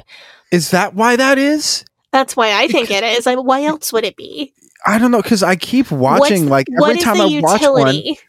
Yeah, every Yeah. time I watch like a like a Jack Schaap clip from First Baptist Church, I'm like, who the f- are all these guys just chilling there? Like that's What would possibly be the utility of having an additional two to 12 men sitting on the platform behind the guy who's speaking, if not to give him an appearance of power and respect and support? I guess I don't know. I mean, Why else just- would they be hmm. up there? I can't think of another reason. no? And To uh, maybe maybe to check your phone to see if there's pictures of uh that that you exchanged with uh yeah, victim uh, yeah with a the word you're uh, looking for there. yeah Um, yeah.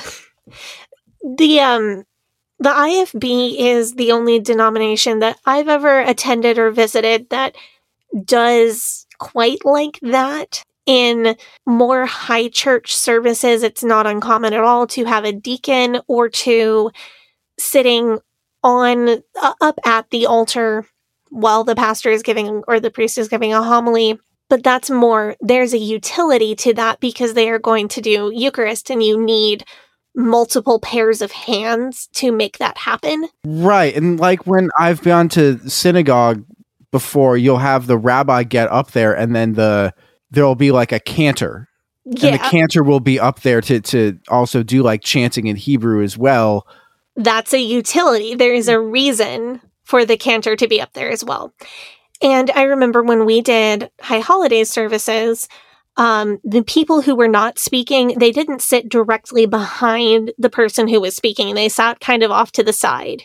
And then they'd come up to do, when it was their time to do a thing. hmm So in high church, yeah, having people up at the altar isn't unusual, but there's a very clear reason why they would be there, especially to be additional servers or additional sets of hands during a more high church Eucharist type thing. Uh, and in low church, in other low church denominations that I've visited or attended, there's the people don't sit directly behind the pastor while he's speaking But this is very much like an IFB thing. this is very much an IFB thing and it's it's it's power and respect. It's these oh these 12 other men that I respect and that I give authority to in my life are sitting behind this one man who is preaching, so they support what he says. And this is why, like, the polished shaft clip, the polished shaft clip is so devastating because you're seeing these men who have given support to Jack Schaap over years and years sitting behind him, and you see like the devastation on their faces. And you can, some of them, you can see it going through their heads like, do I get up and stop this? Do I say something? What do I do? And of course, Yeah. none of them chose to, which I do hold against them. Pure cowardice. Um, the one I, the one I give a pass to and and just breaks my heart is Todd Weber, who is Jack Schaap's son-in-law. That's that's just tough. Yeah, that would be weird to see your father-in-law do that. That's that's Yeah. and to be yeah. like a much younger guy who is under his authority in multiple different ways. So like he's your boss, he's your father-in-law, and that must have been that must have been awful. Anyway, anyway, the pastor has while he's speaking the choir and the assistant pastors behind him. And in the IFB, traditionally they put the pastor's wife near the center of the choir so that she's very visible right behind her husband while he's preaching and it's a visible demonstration of well his wife agrees with him and she likes what he's saying so i should listen to him and this is this is like where we get the drama at first baptist Hmm. church of hammond in the 80s and 90s because beverly hyles was placed right in one of those prime places in the choir so that she would be visible on the cameras when they recorded his sermons. She would be very visible to the audience. She was on the front row of the choir right in the middle. But Jenny Nischik was placed directly across the aisle, also in the front row of the choir in the middle, and actually a few feet closer to Jack Hyles. So they're just like putting them both in there. It's, I mean, that Mhm. is such a, as like a show of force, just saying, yeah, we can do this. I don't know. I just think that is such a dirty detail of this entire scandal.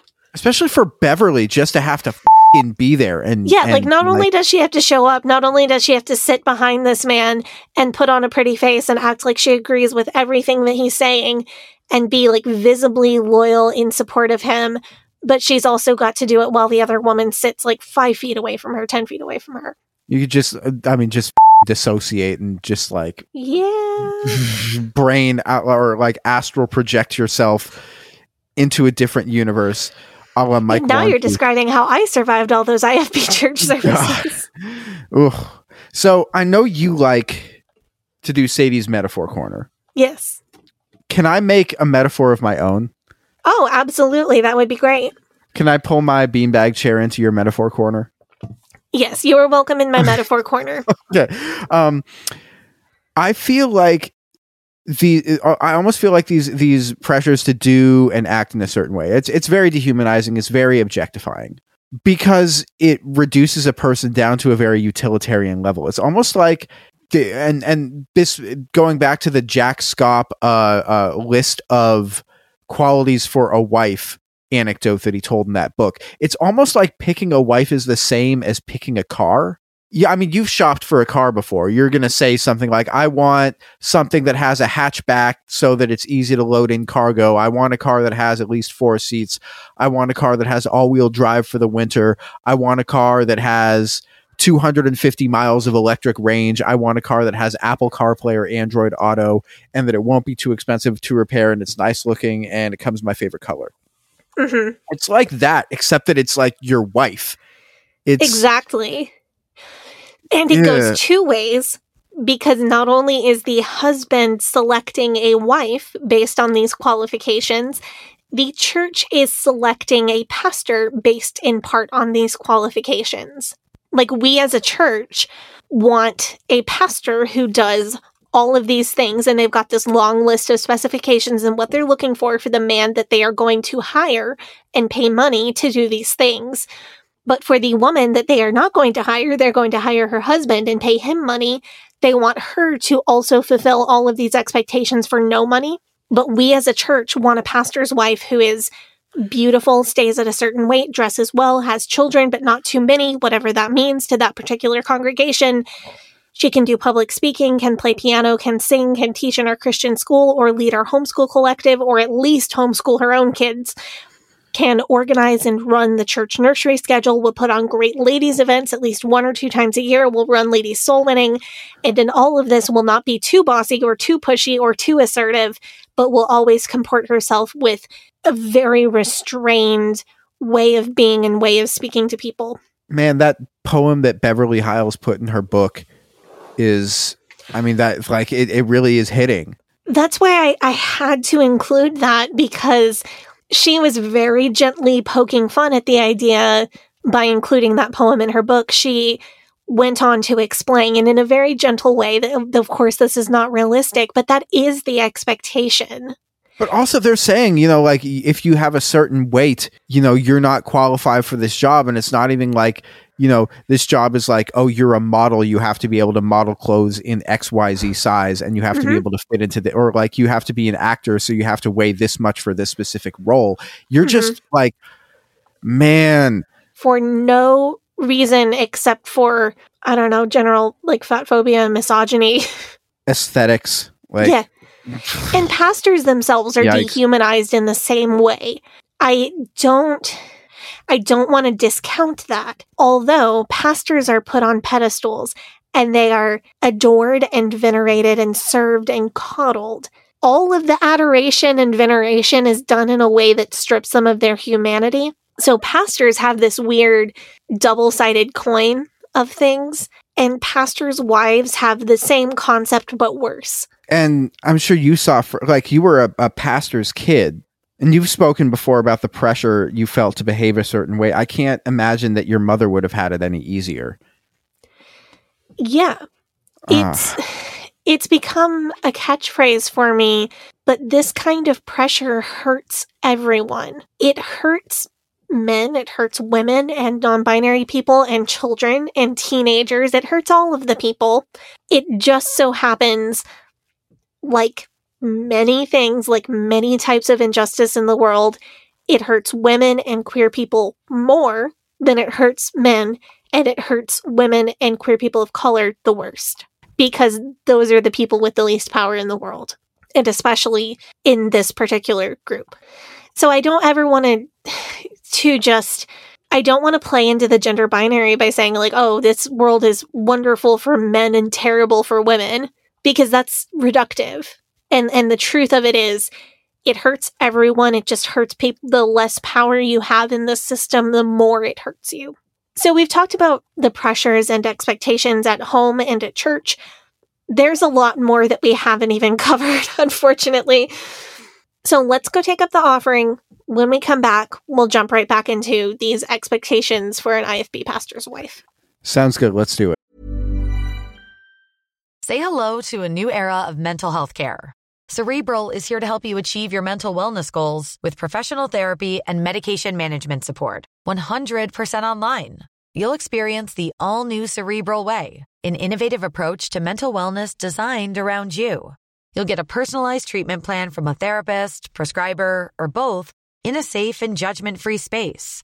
Your cerebral therapist or prescriber will outline a customized plan with clear milestones along the way so you can get to feeling your best. With Cerebral, you're not alone in your mental health journey.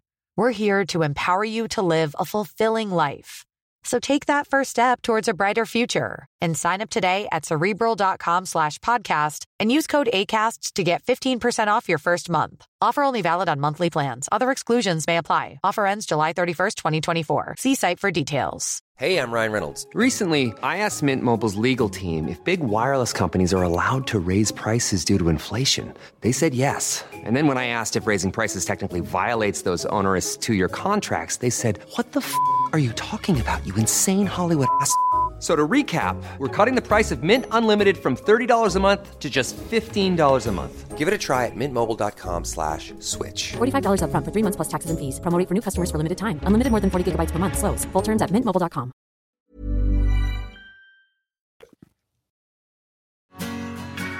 Hey, Sadie here. If this is your first time listening to the Leaving Eden podcast, make sure you go back and check out episode 57. It's a primer episode for new listeners. That episode tells my personal story and gives you all the terms and information that you'll need to know going forward. Also, check out our cult true crime series, The First Family of Fundamentalism, so that you can get the whole cult story. If you like our show, you can support us by joining our Patreon, where we have extended and uncensored episodes as well as other bonus content available. You can also join in the discussion in our Facebook group. That group is called Eden Exodus. Tell a friend, tell a family member, tell your worst enemy. The Leaving Eden podcast is a fully independent podcast, and we really appreciate your support. Now, back to the show. we are back from our break. Uh, so, in the first part of the episode, we've talked about the expectations that are on a fundy uh, pastor's wife in the home. We've talked about the expectations that are in um, the church. Uh, what are we going to talk about now? More church expectations. God, So we've we've it talked never about- ends. Yeah, like the church programs that she's expected to lead and jobs that she's expected to do at the church we've talked about, but there are other things that come along with being a pastor and because the pastor has to do it, his wife also has to do it. So we're going to talk about some of those things. Just to recap what we've done so far because reading off this list I feel like really hammers it in and makes you aware of of all of it. So she's supposed to be a great housekeeper, a chef, do 100% of the childcare, take care of her husband's needs, of course, be sexually available. Let's say your husband makes a bad decision at the church because you let him go 75.2 hours without sex. Like, whose fault is that? really, that he made a bad decision. It's your fault. Uh, so she's got to take responsibility for her children's education, run all of the ladies' programs at the church, the mother daughter banquet, the potlucks, all other women coded volunteer stuff like nursery. She's got to teach a Sunday school class and be in the choir and be in other church music if at all possible, and be the modesty police and be an example for everyone else and do all of that while being skinny, pretty, and fashionable on a incredibly strict budget. Does that sound like a, a reasonable expectation for a person? Yes, absolutely. And if you can't do that, then you're a failure. Ugh, that's awful. and God isn't blessing you. Okay, Uh, do you now understand why I sometimes text you like, I feel like I'm failing as a wife and a mother? Yes. Like, do you understand No, like why sometimes I text you that though? Yes, and that's fed up. Because this is like the standard that I was taught to hold myself to hold myself to. Yeah, and that's just so unrealistic. But that's that's so many expectations. So yeah, so like now if I make my husband a frozen pizza for dinner instead of making something from scratch, I feel like a terrible person. oh, here we go, laughing through the pain. We that's what we do here. I'm so I'm wondering. Because yeah, because this is what I was taught I was supposed to be. Go ahead. so uh, in our Hillsong episode, uh, we discussed how women in uh, uh, like the the Pentecostal and the, the charismatic environment, uh, the specifically more Hillsong vibe, can sometimes be co-pastors, and I use big air quotes for this, but they'll be co-pastors for their husband. Is that basically the same thing as being the pastor's wife, but with a different title? Yes. Okay. So that's the next thing I want to talk about because this is going to be a huge surprise to you. It turns out that pastors' wives in the IFB have a lot of the same co pastoring responsibilities that a Hillsong pastor's wife slash co pastor would have without even the thin facade of power or credit given by those co pastor title. Yeah. So that what they're because if somebody's a co-pastor, then that's also another employee that's on your books. Right. They're and- legally like employed by the church, but if the, it's the pastor, the pastor's employed, and then and the I wife is not. I do not. not know how salary works for churches that have co pastors that are husbands and wives. I imagine that they might still pay both the husband and the wife in one paycheck, but they're still, but I would hmm. assume that they get paid more than an IFB pastor does. And an IFB pastor's wife takes on nothing, like takes no paycheck. So there's there is at least a like I said, a facade of respect and power and credit that's given by that co pastor title, even though the woman who holds it may get very little power. So in the IFB, the pastor's wife is expected to take on responsibility when it comes to the spiritual well-being of women in the church, which is a is a responsibility that I would put in the realm of co-pastoring responsibilities. The pastor's wife is supposed to be the most spiritual woman in the church. Just like the pastor is assumed to have a walk with God and spend time in prayer and Bible reading, so is the pastor's wife. This may help explain why someone who is intending to be a pastor's wife might find it important to go to Bible college, because that gives her a credential for this unofficial title as the most spiritual woman in the church, the one who has the best walk with God. If she has been to Bible college, she's done all of those years of mandatory Bible courses. She's had the mandatory devotions, the mandatory reporting of her soul winning numbers, and she has had the opportunity to show off her wonderful IFB behavior to a number of young men who might want to become pastors and then choose her for their wife. So, this is why your reputation and your soul winning numbers at Hyles Anderson would matter so much.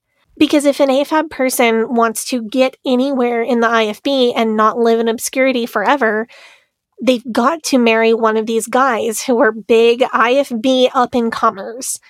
Or they're going to end up like J Rod. Or they're going to end up like J Rod. Nobody wants to be J Rod. So you've got to marry a guy who is going to have a big church one day because he's just that charismatic.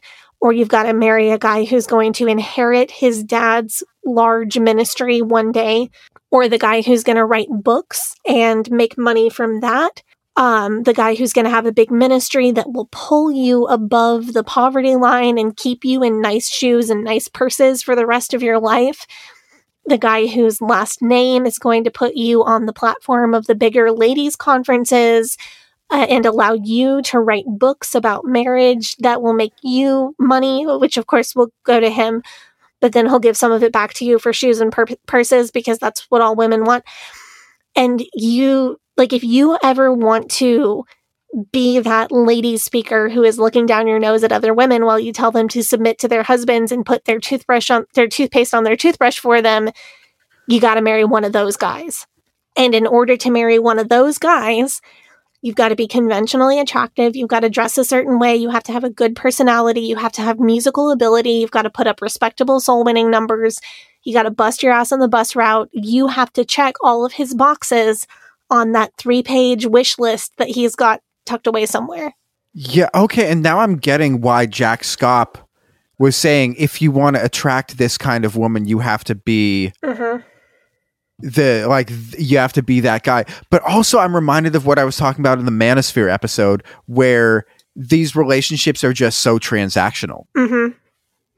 that you give having big name uh, a father, you give being uh, on fire for God, you give being very charismatic preacher, and you get in return attractive woman who does X Y Z thing. It's Mhm. so transactional, and that's like Every everybody wants to be on the top level of this little ecosystem and everybody's fighting everybody else to try to get there.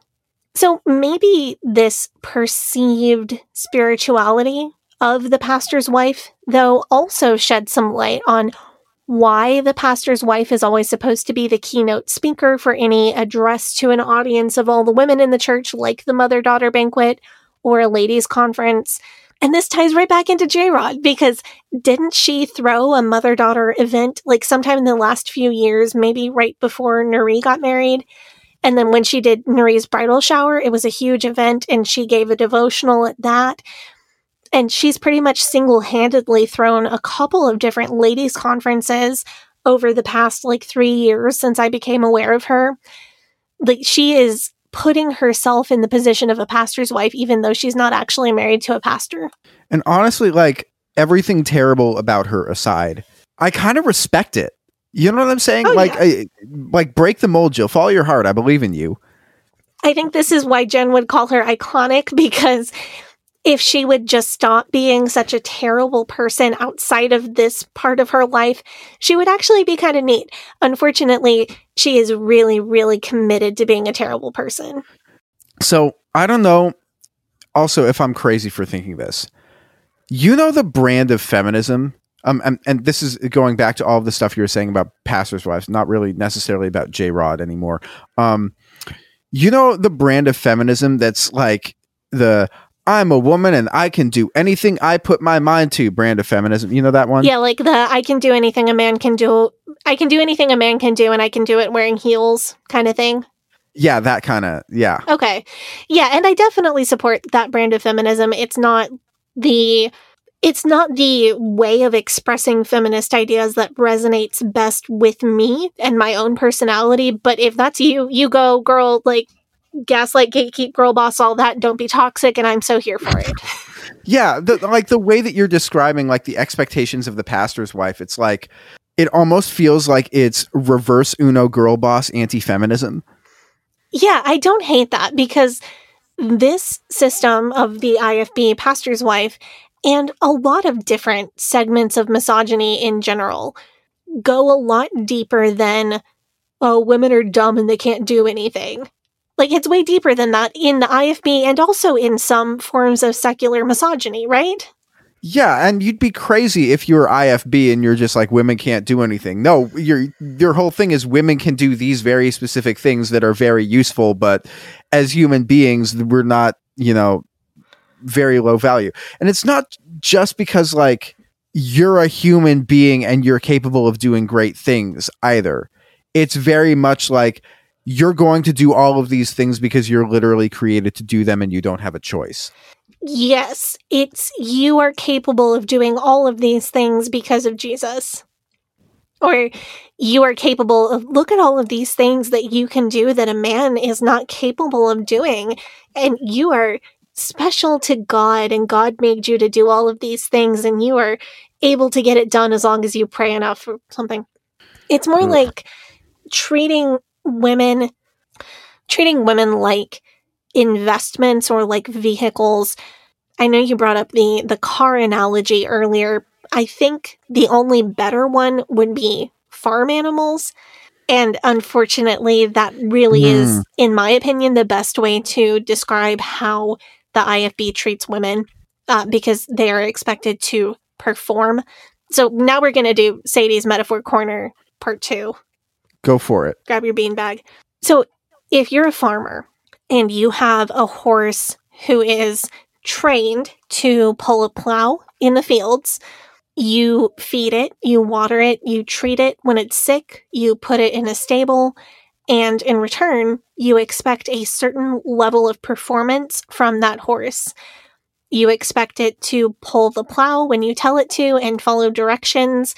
You expect it not to balk if something scary happens. You expect it not to kick you in the head when you go to feed it. That horse is a valuable asset to your farm. It costs you money to purchase it and it costs you money to maintain its life. But you might have a really strong, loving affinity for that horse and truly care for it emotionally. In fact, you might genuinely love that horse and have a bond with it that's more like a pet than a working animal, or that's somewhere in between those two, a bond that goes beyond its performance. You might even feel that you get emotional support from that horse and you give emotional support to that horse.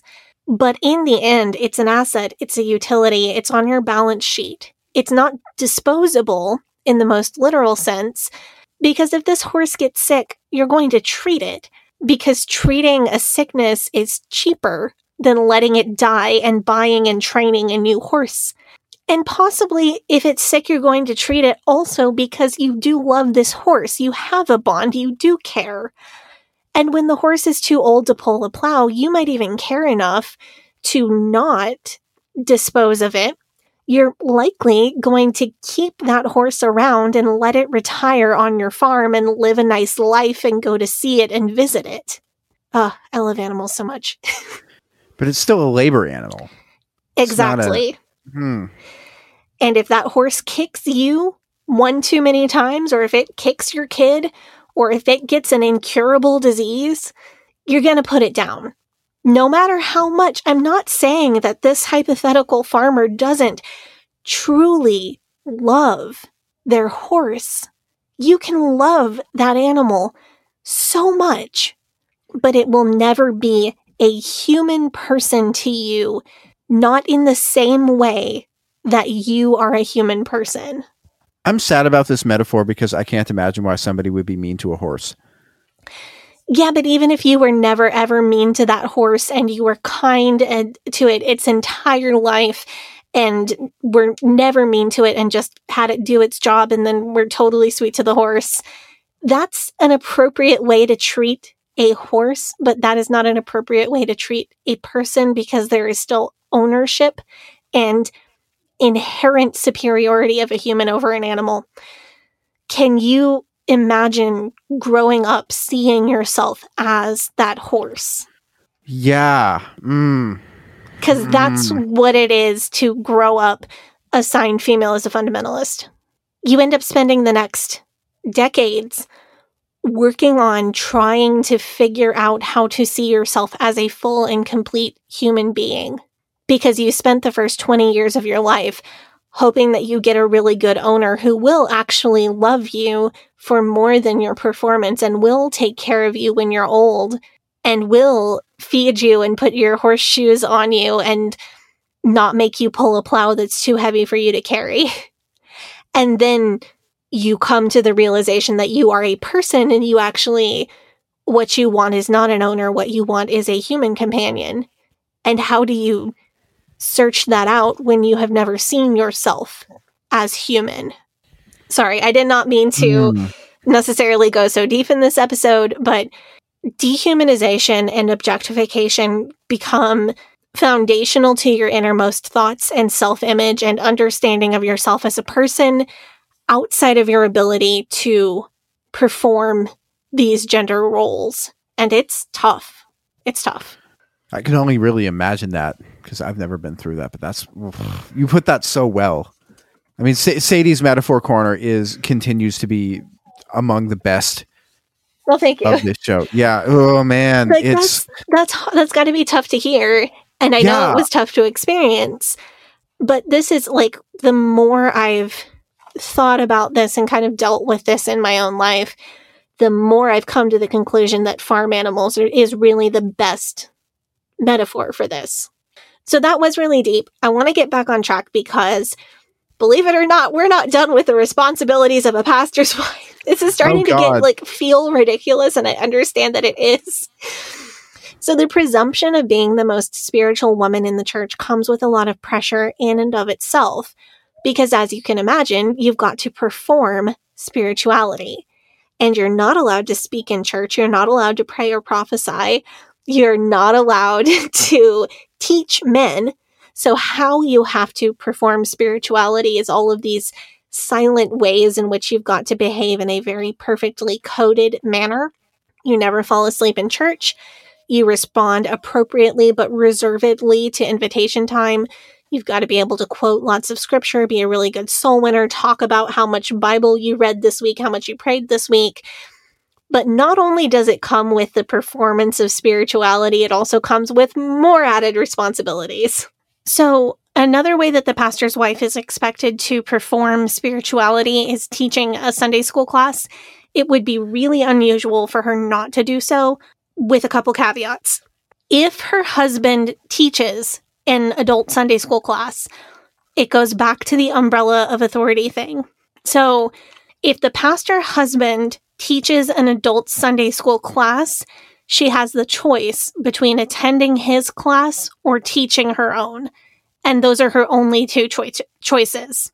It would be weird for her to sit under another woman's authority because she's supposed to be the most spiritual woman in the church. So she can't go to any other adult Sunday school class. Traditionally, the pastor either teaches an adult class or maybe sometimes the oldest teen boys class, Or the pastor just doesn't attend Sunday school and he just stays in his office and gets ready for the sermon because he's the highest authority and it would be weird for him to sit under somebody else's authority.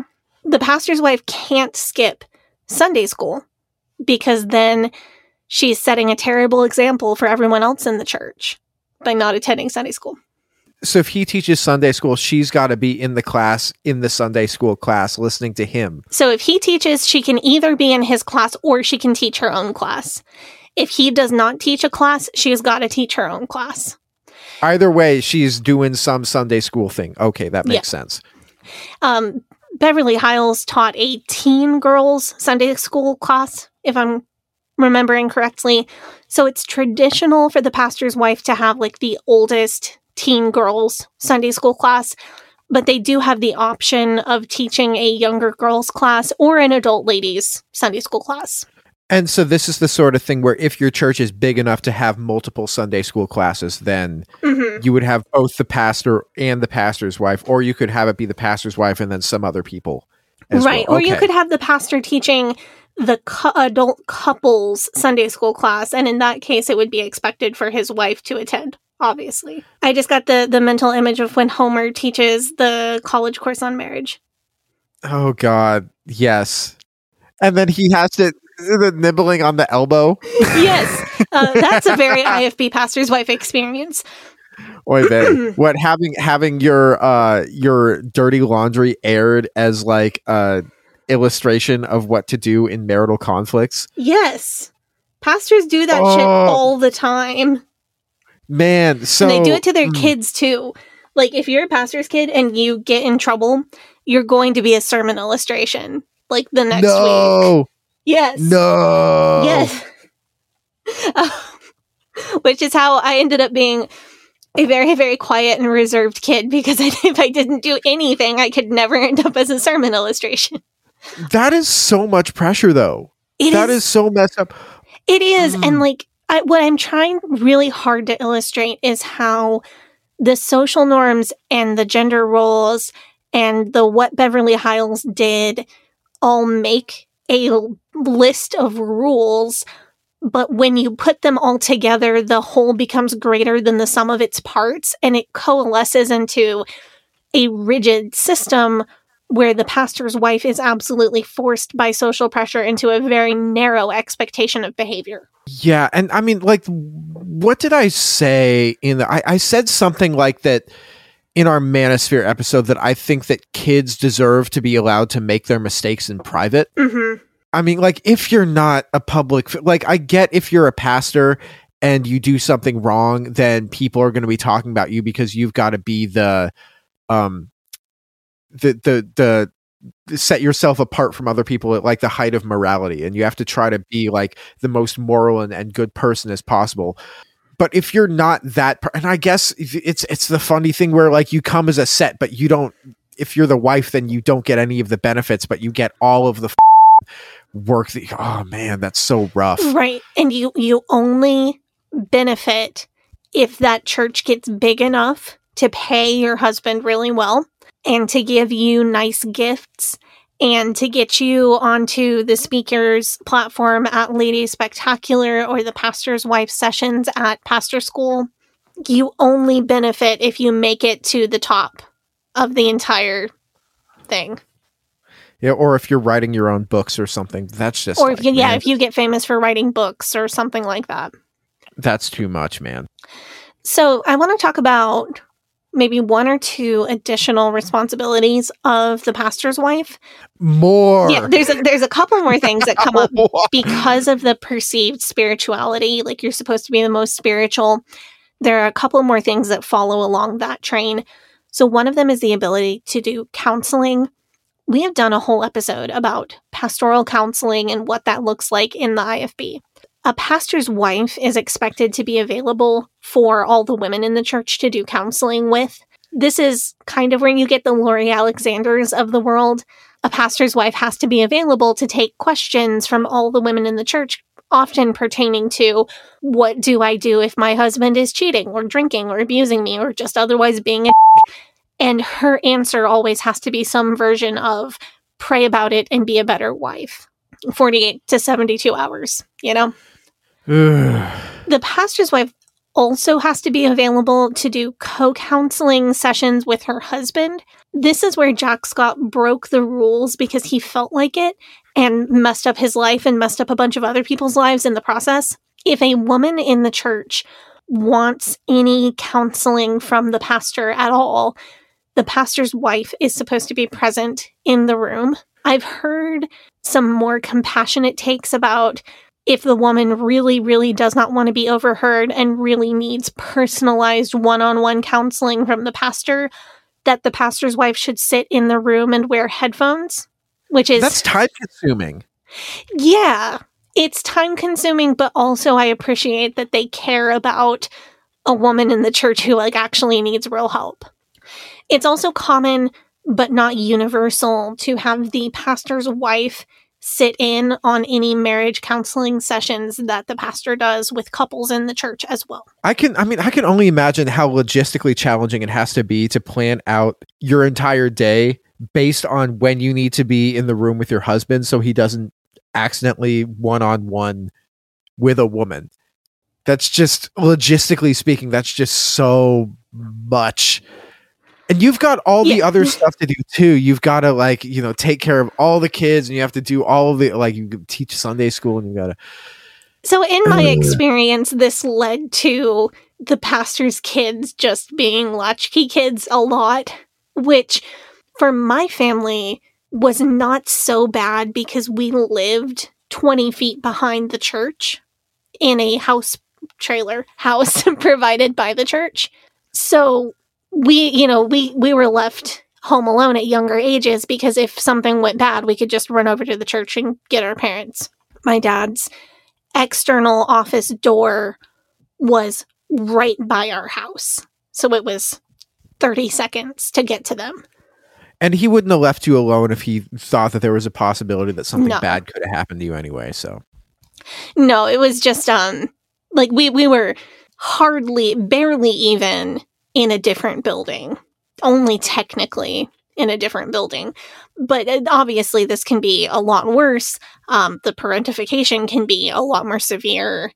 Children can really be left to their own devices, which is how you get the stereotype that pastors' kids are even are either really, really, really good or incredibly evil and terrible. Just David Hyles. yeah, but just the pastor's kids seem to get the short end of the stick everywhere. Also, though, if the pastor gets called at 1.30 a.m. because somebody died or is currently dying and the family wants to pastor to come say a prayer and comfort the family, guess what? Oh God. they also want his wife to come along to comfort the family because the pastor can't hug any of the women in the family. So if they want hugs, they got to bring the pastor's wife along. Right, because you can't have physical contact Right. with man. this is you the pastor's wife can be excused from this kind of responsibility if she has very small children. Uh, but unless that's the case if the pastor's got to get up dress in church clothes and go off to some hospital at 1.30 in the morning so does his wife. Pastors' wives have to go with their husbands to death calls. That's what i'm trying to say. And they have to like hug people. They have to yeah they have to you are basically kind of doing like some kind of therapy. I, I think it's so weird that you've got to be like they're like you can't have physical contact because of purity culture because of like the the vision of impropriety. You can't have a physical contact with a woman.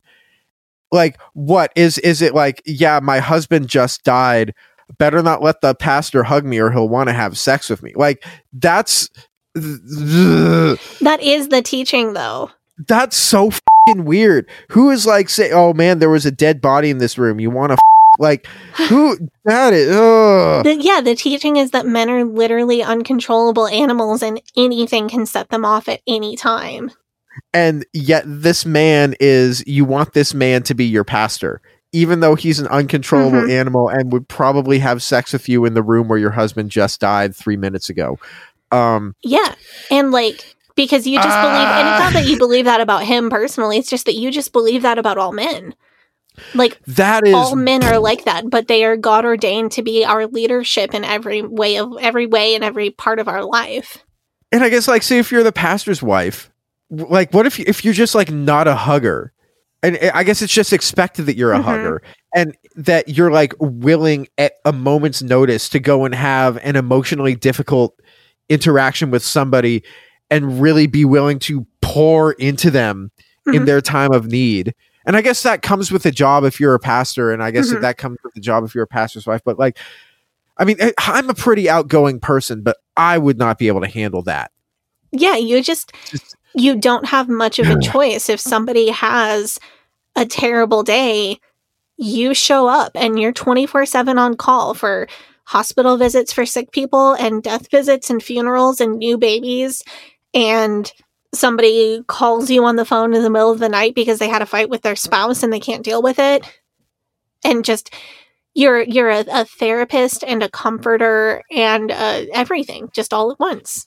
And after you're done doing that, you can't even go home and fing chill and like smoke weed and like hmm you know drink wine in the bathtub right. because you're IFB and you've got to a you can't do any of those things and b you've got to like look after your kids and make sure that the house is cooked and cleaned and and the kids Yeah, are are and the Ugh. only comfort and i think this is key the only comfort that you are allowed to take is from the bible from christian music from sermons so you have like this f***ed up experience and you know i'm not even saying that that the bible or christian music or sermons are bad coping mechanisms for when you've had a bad experience I mean, hell, I have a bad day and I play hymns on the piano because it is like comforting to me. and religion is one of the i think one, one of the biggest arguments that people make for like this is why religion is useful is like when i was in a time of need religion like my religious beliefs were there for me Yes. And that's not an invalid or a bad thing. I think the bad thing is that is the only place you're allowed to take comfort and the only outlet that you're supposed to have for negative feelings and that contributes to self brainwashing. This even applies to pastors' children as well, because if there are, there were times when somebody in our church it wasn't a church member and i can't remember who it was. It was a church member's sister's husband or something like that who died and left behind young kids. And we had to hang out with the kids. My siblings and i did. Oh that sucks. Because that's like my parents were hanging out with the parents and somebody needed to be there for the kids how do you like how do you like hang out with a kid whose parent just died? Do you like I, I I, didn't know then and i don't know now. I mean you can't just be like "Uh, you got any bionicles? Like yeah yeah. man. So, so eh, this uh, all of the members of the pastor's family are on call in this way. And it's really hard for me to wrap my head around how anybody could possibly manage all of this. And I think this is why when I was attending ladies conferences growing up, the consistent message that I got above all other messages from pastors' wives was that they always felt like they were failing at some part of what they were supposed to be doing. Well, of course they felt that way. They had way too many things that they were supposed to be doing. And these big name pastors' wives would say things like, You've got to find some time to take care of yourself, even a few minutes a day.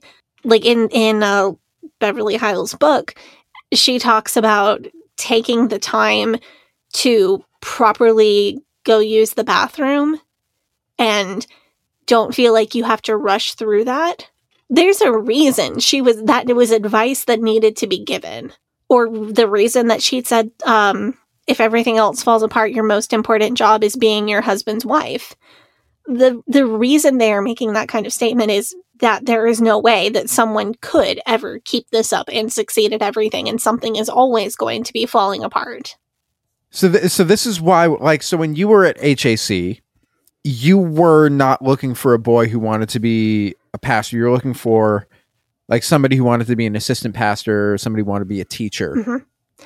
Yeah, and even before Hyles Anderson as a teenager, I simply couldn't imagine willingly stepping into that kind of role.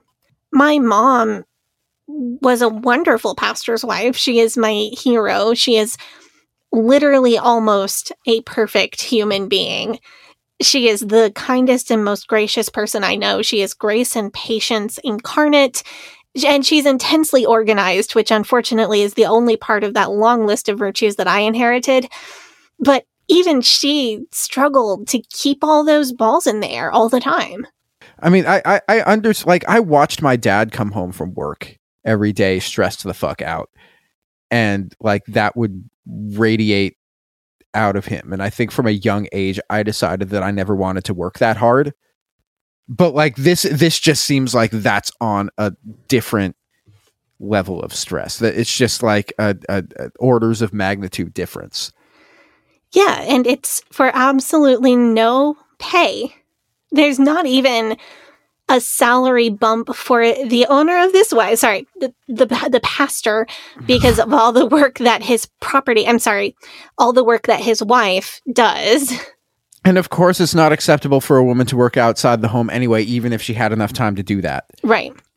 So it's not entirely unusual for a pastor's wife to take a job working at the church that her husband pastors once all of her kids are in school or older. So my mom was the church financial secretary for a while. Uh, she did a great job with that. She managed to make everything really transparent. So the books were open to anybody who was a member of the church. So there wasn't a possibility of uh, conflict of interest or anything that wasn't above board. She also worked for the school. She taught kindergarten at the school, and then a different at different times she taught different grades for the school. And I think she got paid for those jobs. It was a ridiculously insultingly low amount, but I do think she got paid. I'm not 100% sure. It's not like the church had a lot of money to be throwing around anyway. It's not like the Mike Warnke uh, Huh. And his wife each getting 280,000 was it? One yeah year plus in the 80s? expense accounts and Right. yeah Sometimes the pastor's wife can work though, like as the church secretary, teaching in the Christian school, some other paid position at the church. That position would almost universally pay less than minimum wage, though, except for in the case of the absolute biggest churches in the IFB. And also, the check goes into a joint bank account because women shouldn't have their own bank accounts. So it's not like they really get to keep any of the money anyway. I mean, in the case of a small IFB church like yours, I like I kind of get it because you do like you do have to do more with less every year. But we keep hearing stories from places like Hillsong where people, like especially women, but people are just expected to spend hours and hours and hours of their lives doing free labor for the church and not getting paid or getting paid uh, insultingly small amounts of money, like watching people's kids or like and scrubbing toilets at the conference or whatever for 20 hours a day like that Mhm. um one student was made to So I let's hypothesize and say that the church, some weirdly compassionate and progressive IFB church, um, because they do they do exist. The IFB is not a monolith. I try to speak to the average or the combination of all the different churches that I saw and was involved with. But there are there are very very very rare, like maybe less than a hundred in the country, IFB churches that are actually way more progressive. Um, because it is, they are independent and there is no denomination to report to. Those churches are just cut off from other IFB churches because they're not following the party line. But it, let's say that a pastor works for one of those churches and there is an additional salary or stipend of some sort for the pastor's wife. Even if that situation existed, there's still no pay for midnight death calls. There's still no pay for singing in the choir, which is actually a really time heavy commitment, believe it or not. There's no pay for playing piano in church or singing solos. There's no pay for teaching Sunday school or doing counseling sessions. And I fully get and validate that people like to volunteer for their church. Volunteering in general is an awesome thing to do, but this is not volunteering this is just what you have to do when your husband is the pastor. I can see how that could potentially be ethical if a person went into it knowing and consenting to the duties that they'd be taking on. Because i know that that more egalitarian and less patriarchal or complementarian couples often see themselves as a package deal in the ministry. Like uh, you know i am married to you and our collective job is to serve god in christian ministry. But i i think that people i think that that situation is frustratingly rare. And in the vast majority of these cases the church is not paying the husband anywhere near a decent salary but all of these things all of these time commitments and being on call and the counseling sessions and the death calls and the, all of it are expectations of the job that the pastor gets paid for. It is still problematic labor practice for the husband, the pastor. It is unfair and unethical because they do not pay enough. But the church is contracting him to work and he is paid for the work that he agreed to do for the church. Regardless of the fact that he should be paid more and he should not be worked into the literal ground, there is a an element of consent there for the husband, the pastor in this situation that I don't see existing for the wife.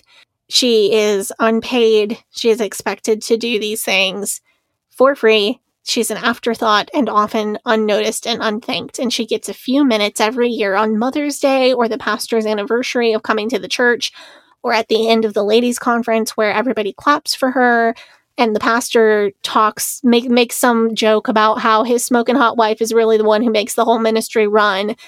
And then everybody laughs and then they give her a nice gift basket with some chocolate and a gift card to a mid-range local spa for her and her best friend but she doesn't have a best friend because not only does she not have time, she's also not allowed to have close friendships with anyone in the church because that would be showing favoritism. And it's inappropriate for the pastor's wife to be emotionally intimate with anyone other than her husband. Oh.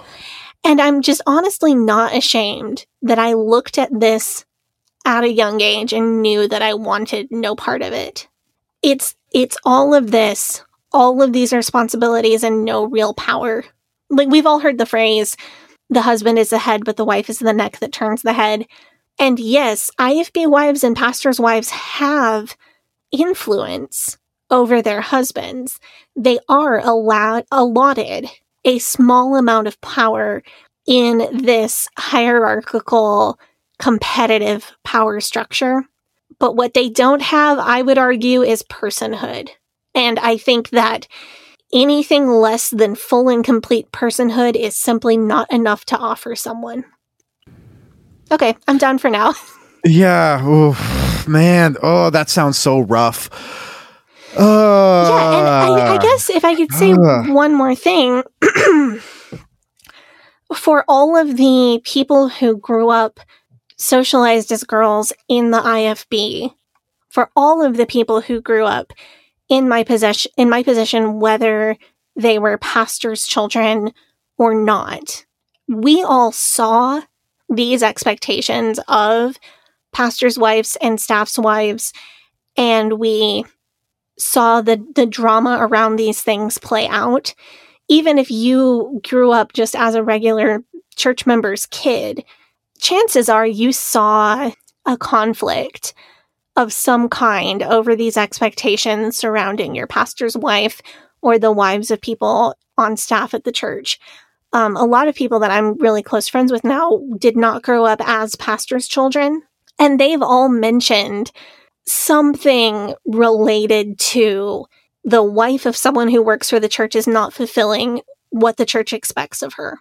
And I think that it, it damages all of us because that is that is what we internalized is an acceptable way to behave towards women. I don't know. There's a, there's a lot to unpack here. This episode has my brain gears spinning. Yeah, this. I mean, this sounds really, really rough. Ugh. Yeah, man. Uh, do you do you do you want to wrap this one up? I think yeah. it's time. Yeah, because. I could um, I could continue to just go on and on for a while, but I think I've set it up for this for this episode. Yeah, and uh, your points were very insightful, and I'm just Man, and just just be raised with that expectation. That's yeah my big Yeah. takeaway is, is that it's um it's damaging to how people who are assigned female at birth see themselves growing up and the the whole of these expectations is far deeper than the sum of its parts Yeah, and that's the that's why I think I, I you know when we first started having these conversations and, and you were explaining to me about like deconstruction and all of the things that you know mentally you had to go through I just like and I had no fing clue because you literally had to learn to see how who that you were a person like you literally had to learn Yeah. to visualize to like comprehend the fact that you're a person which is like have you ever had wild. like a real light bulb moment about something yeah a couple of times like think about the biggest light bulb moments in your life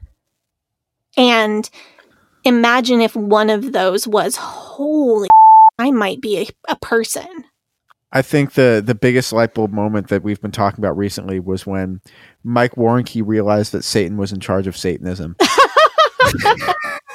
I'm sorry, man. Uh, Uh, speaking of someone who does not see women as people yeah, no, literally, he's like um, kidnapping people and and and using them for as like virgin sacrifices or something. And then except for he never even did that he just he just fantasized about it like some kind of sick freak yeah, who would who would come up with that idea and would be like, "This is a thing that I definitely did." not someone i and- want to be in a room with expect people to be like i applaud you mike warnke for being so brave is to admit that you sex traffic a woman for uh, the purposes of using her in a satanic ritual and and uh, uh, sexually abusing her um, yeah. yeah you know who would admit to that somebody who didn't do it Yeah. Um, so that was that, that was last week. What are we doing next week? next week we're talking about famous fundies being woke on accident famous fundies Oh, woke on accident. Here we go. Yeah we talked about this with jen. Jen is really the gift that keeps on giving to uh the fundiverse. Um That is such a good way to describe Jen. yeah the I, I i do the reverend the we do love her. No but when, when we were on with jen we uh we had a conversation about uh, uh, uh, Lori Alexander being woke by accident and uh, having a accidentally pro sex work work uh, take at one point, and that got us to thinking: What are some times when the fundies have been accidentally woke, um, like have horseshoe theoried around so much for their uh, insanity that they've actually come on the other side and started to sound like reasonable people. Uh, and we have some fun examples that we've been able to dig up. So stay tuned for that. That'll be really fun. Um, have some fairly heavy content coming down the pipes before the end of May, so on our way into Pride Month content. So we thought it would be fun to do uh, something a little lighter next week. Yeah, it's going to be a ton of fun. Also, make sure you get your questions in for our Q and A episode. Uh, the de- the cutoff for that is coming pretty soon. Um, so in the next few days after this episode comes out, try to get your questions in for our Q and A episode, and we'll get those answered. And where do Um, people send those questions? Send them to leavingedenpod at gmail.com if you've ever wanted to ask a cult survivor something. Or just a fundamentalism survivor, ask us something. Of, you can ask something to me if you really want to. I don't know why you would want to, but you could. Um, but you I'm going to can get a that. burner email and start writing in questions for you. Yeah, that's what we're gonna say. Uh, we're going to, um, you know what? Maybe if nothing, ha- if if if uh, you know what? Maybe I'll do if we get uh, good enough questions. Maybe I'll uh, read everybody the anonymous question that I wrote to Paul. oh, Morgan, man.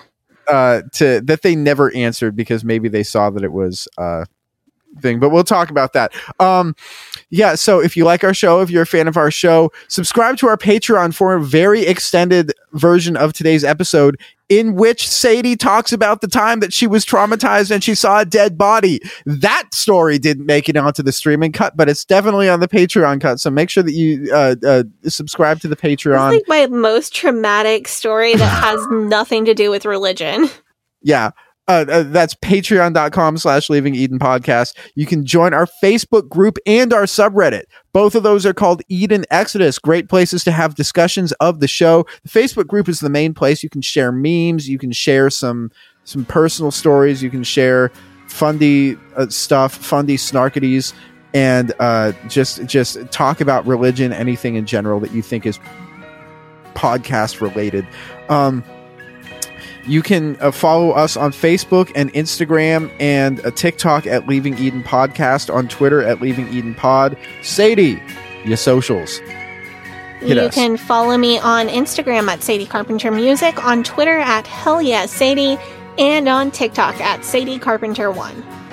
And you can follow me on Facebook, Instagram, and Twitter at G A V R I E L H A C O H E N. Thank you guys so much for tuning in. You guys have a great day. Bye bye.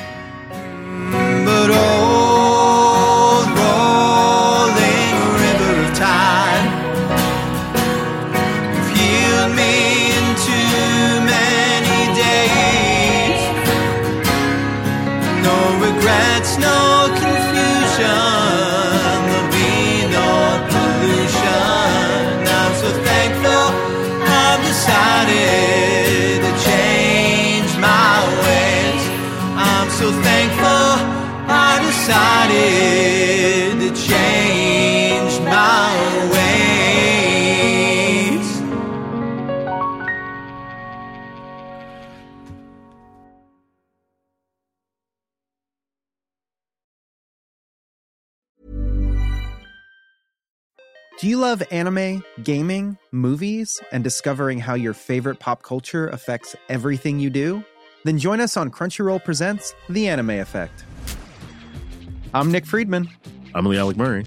And I'm Leah President.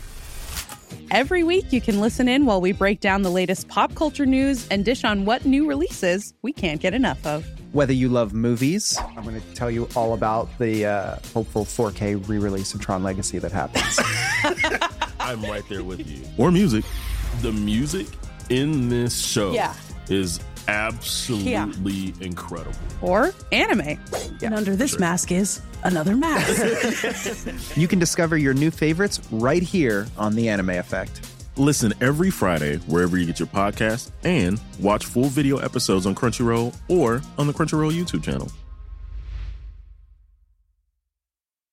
If you're looking for plump lips that last, you need to know about Juvederm lip fillers. With Juvederm Volbella XC and Juvederm Ultra XC, your lip look, whether it's subtle or bold, can last up to one full year with optimal treatment and no additional maintenance. Find a licensed specialist and see if it's right for you at juvederm.com today. That's J U V E D E R M.com. Add fullness to lips in adults over 21 with Juvederm Volbella XC or Juvederm Ultra XC. Do not use if you have severe allergies or a history of severe allergic reactions, or if you're allergic to lidocaine or the proteins used in Juvederm. Tell your doctor if you have a history of scarring or taking medicines that decrease the body's immune response or that can prolong bleeding. Common side effects include injection site redness, swelling, pain, tenderness, firmness, lumps, bumps, bruising, discoloration, or itching. As with all fillers, there's a rare risk of unintentional injection into a blood vessel, which can cause vision abnormalities, blindness, stroke, temporary scabs, or scarring. For full important safety information, visit juvederm.com.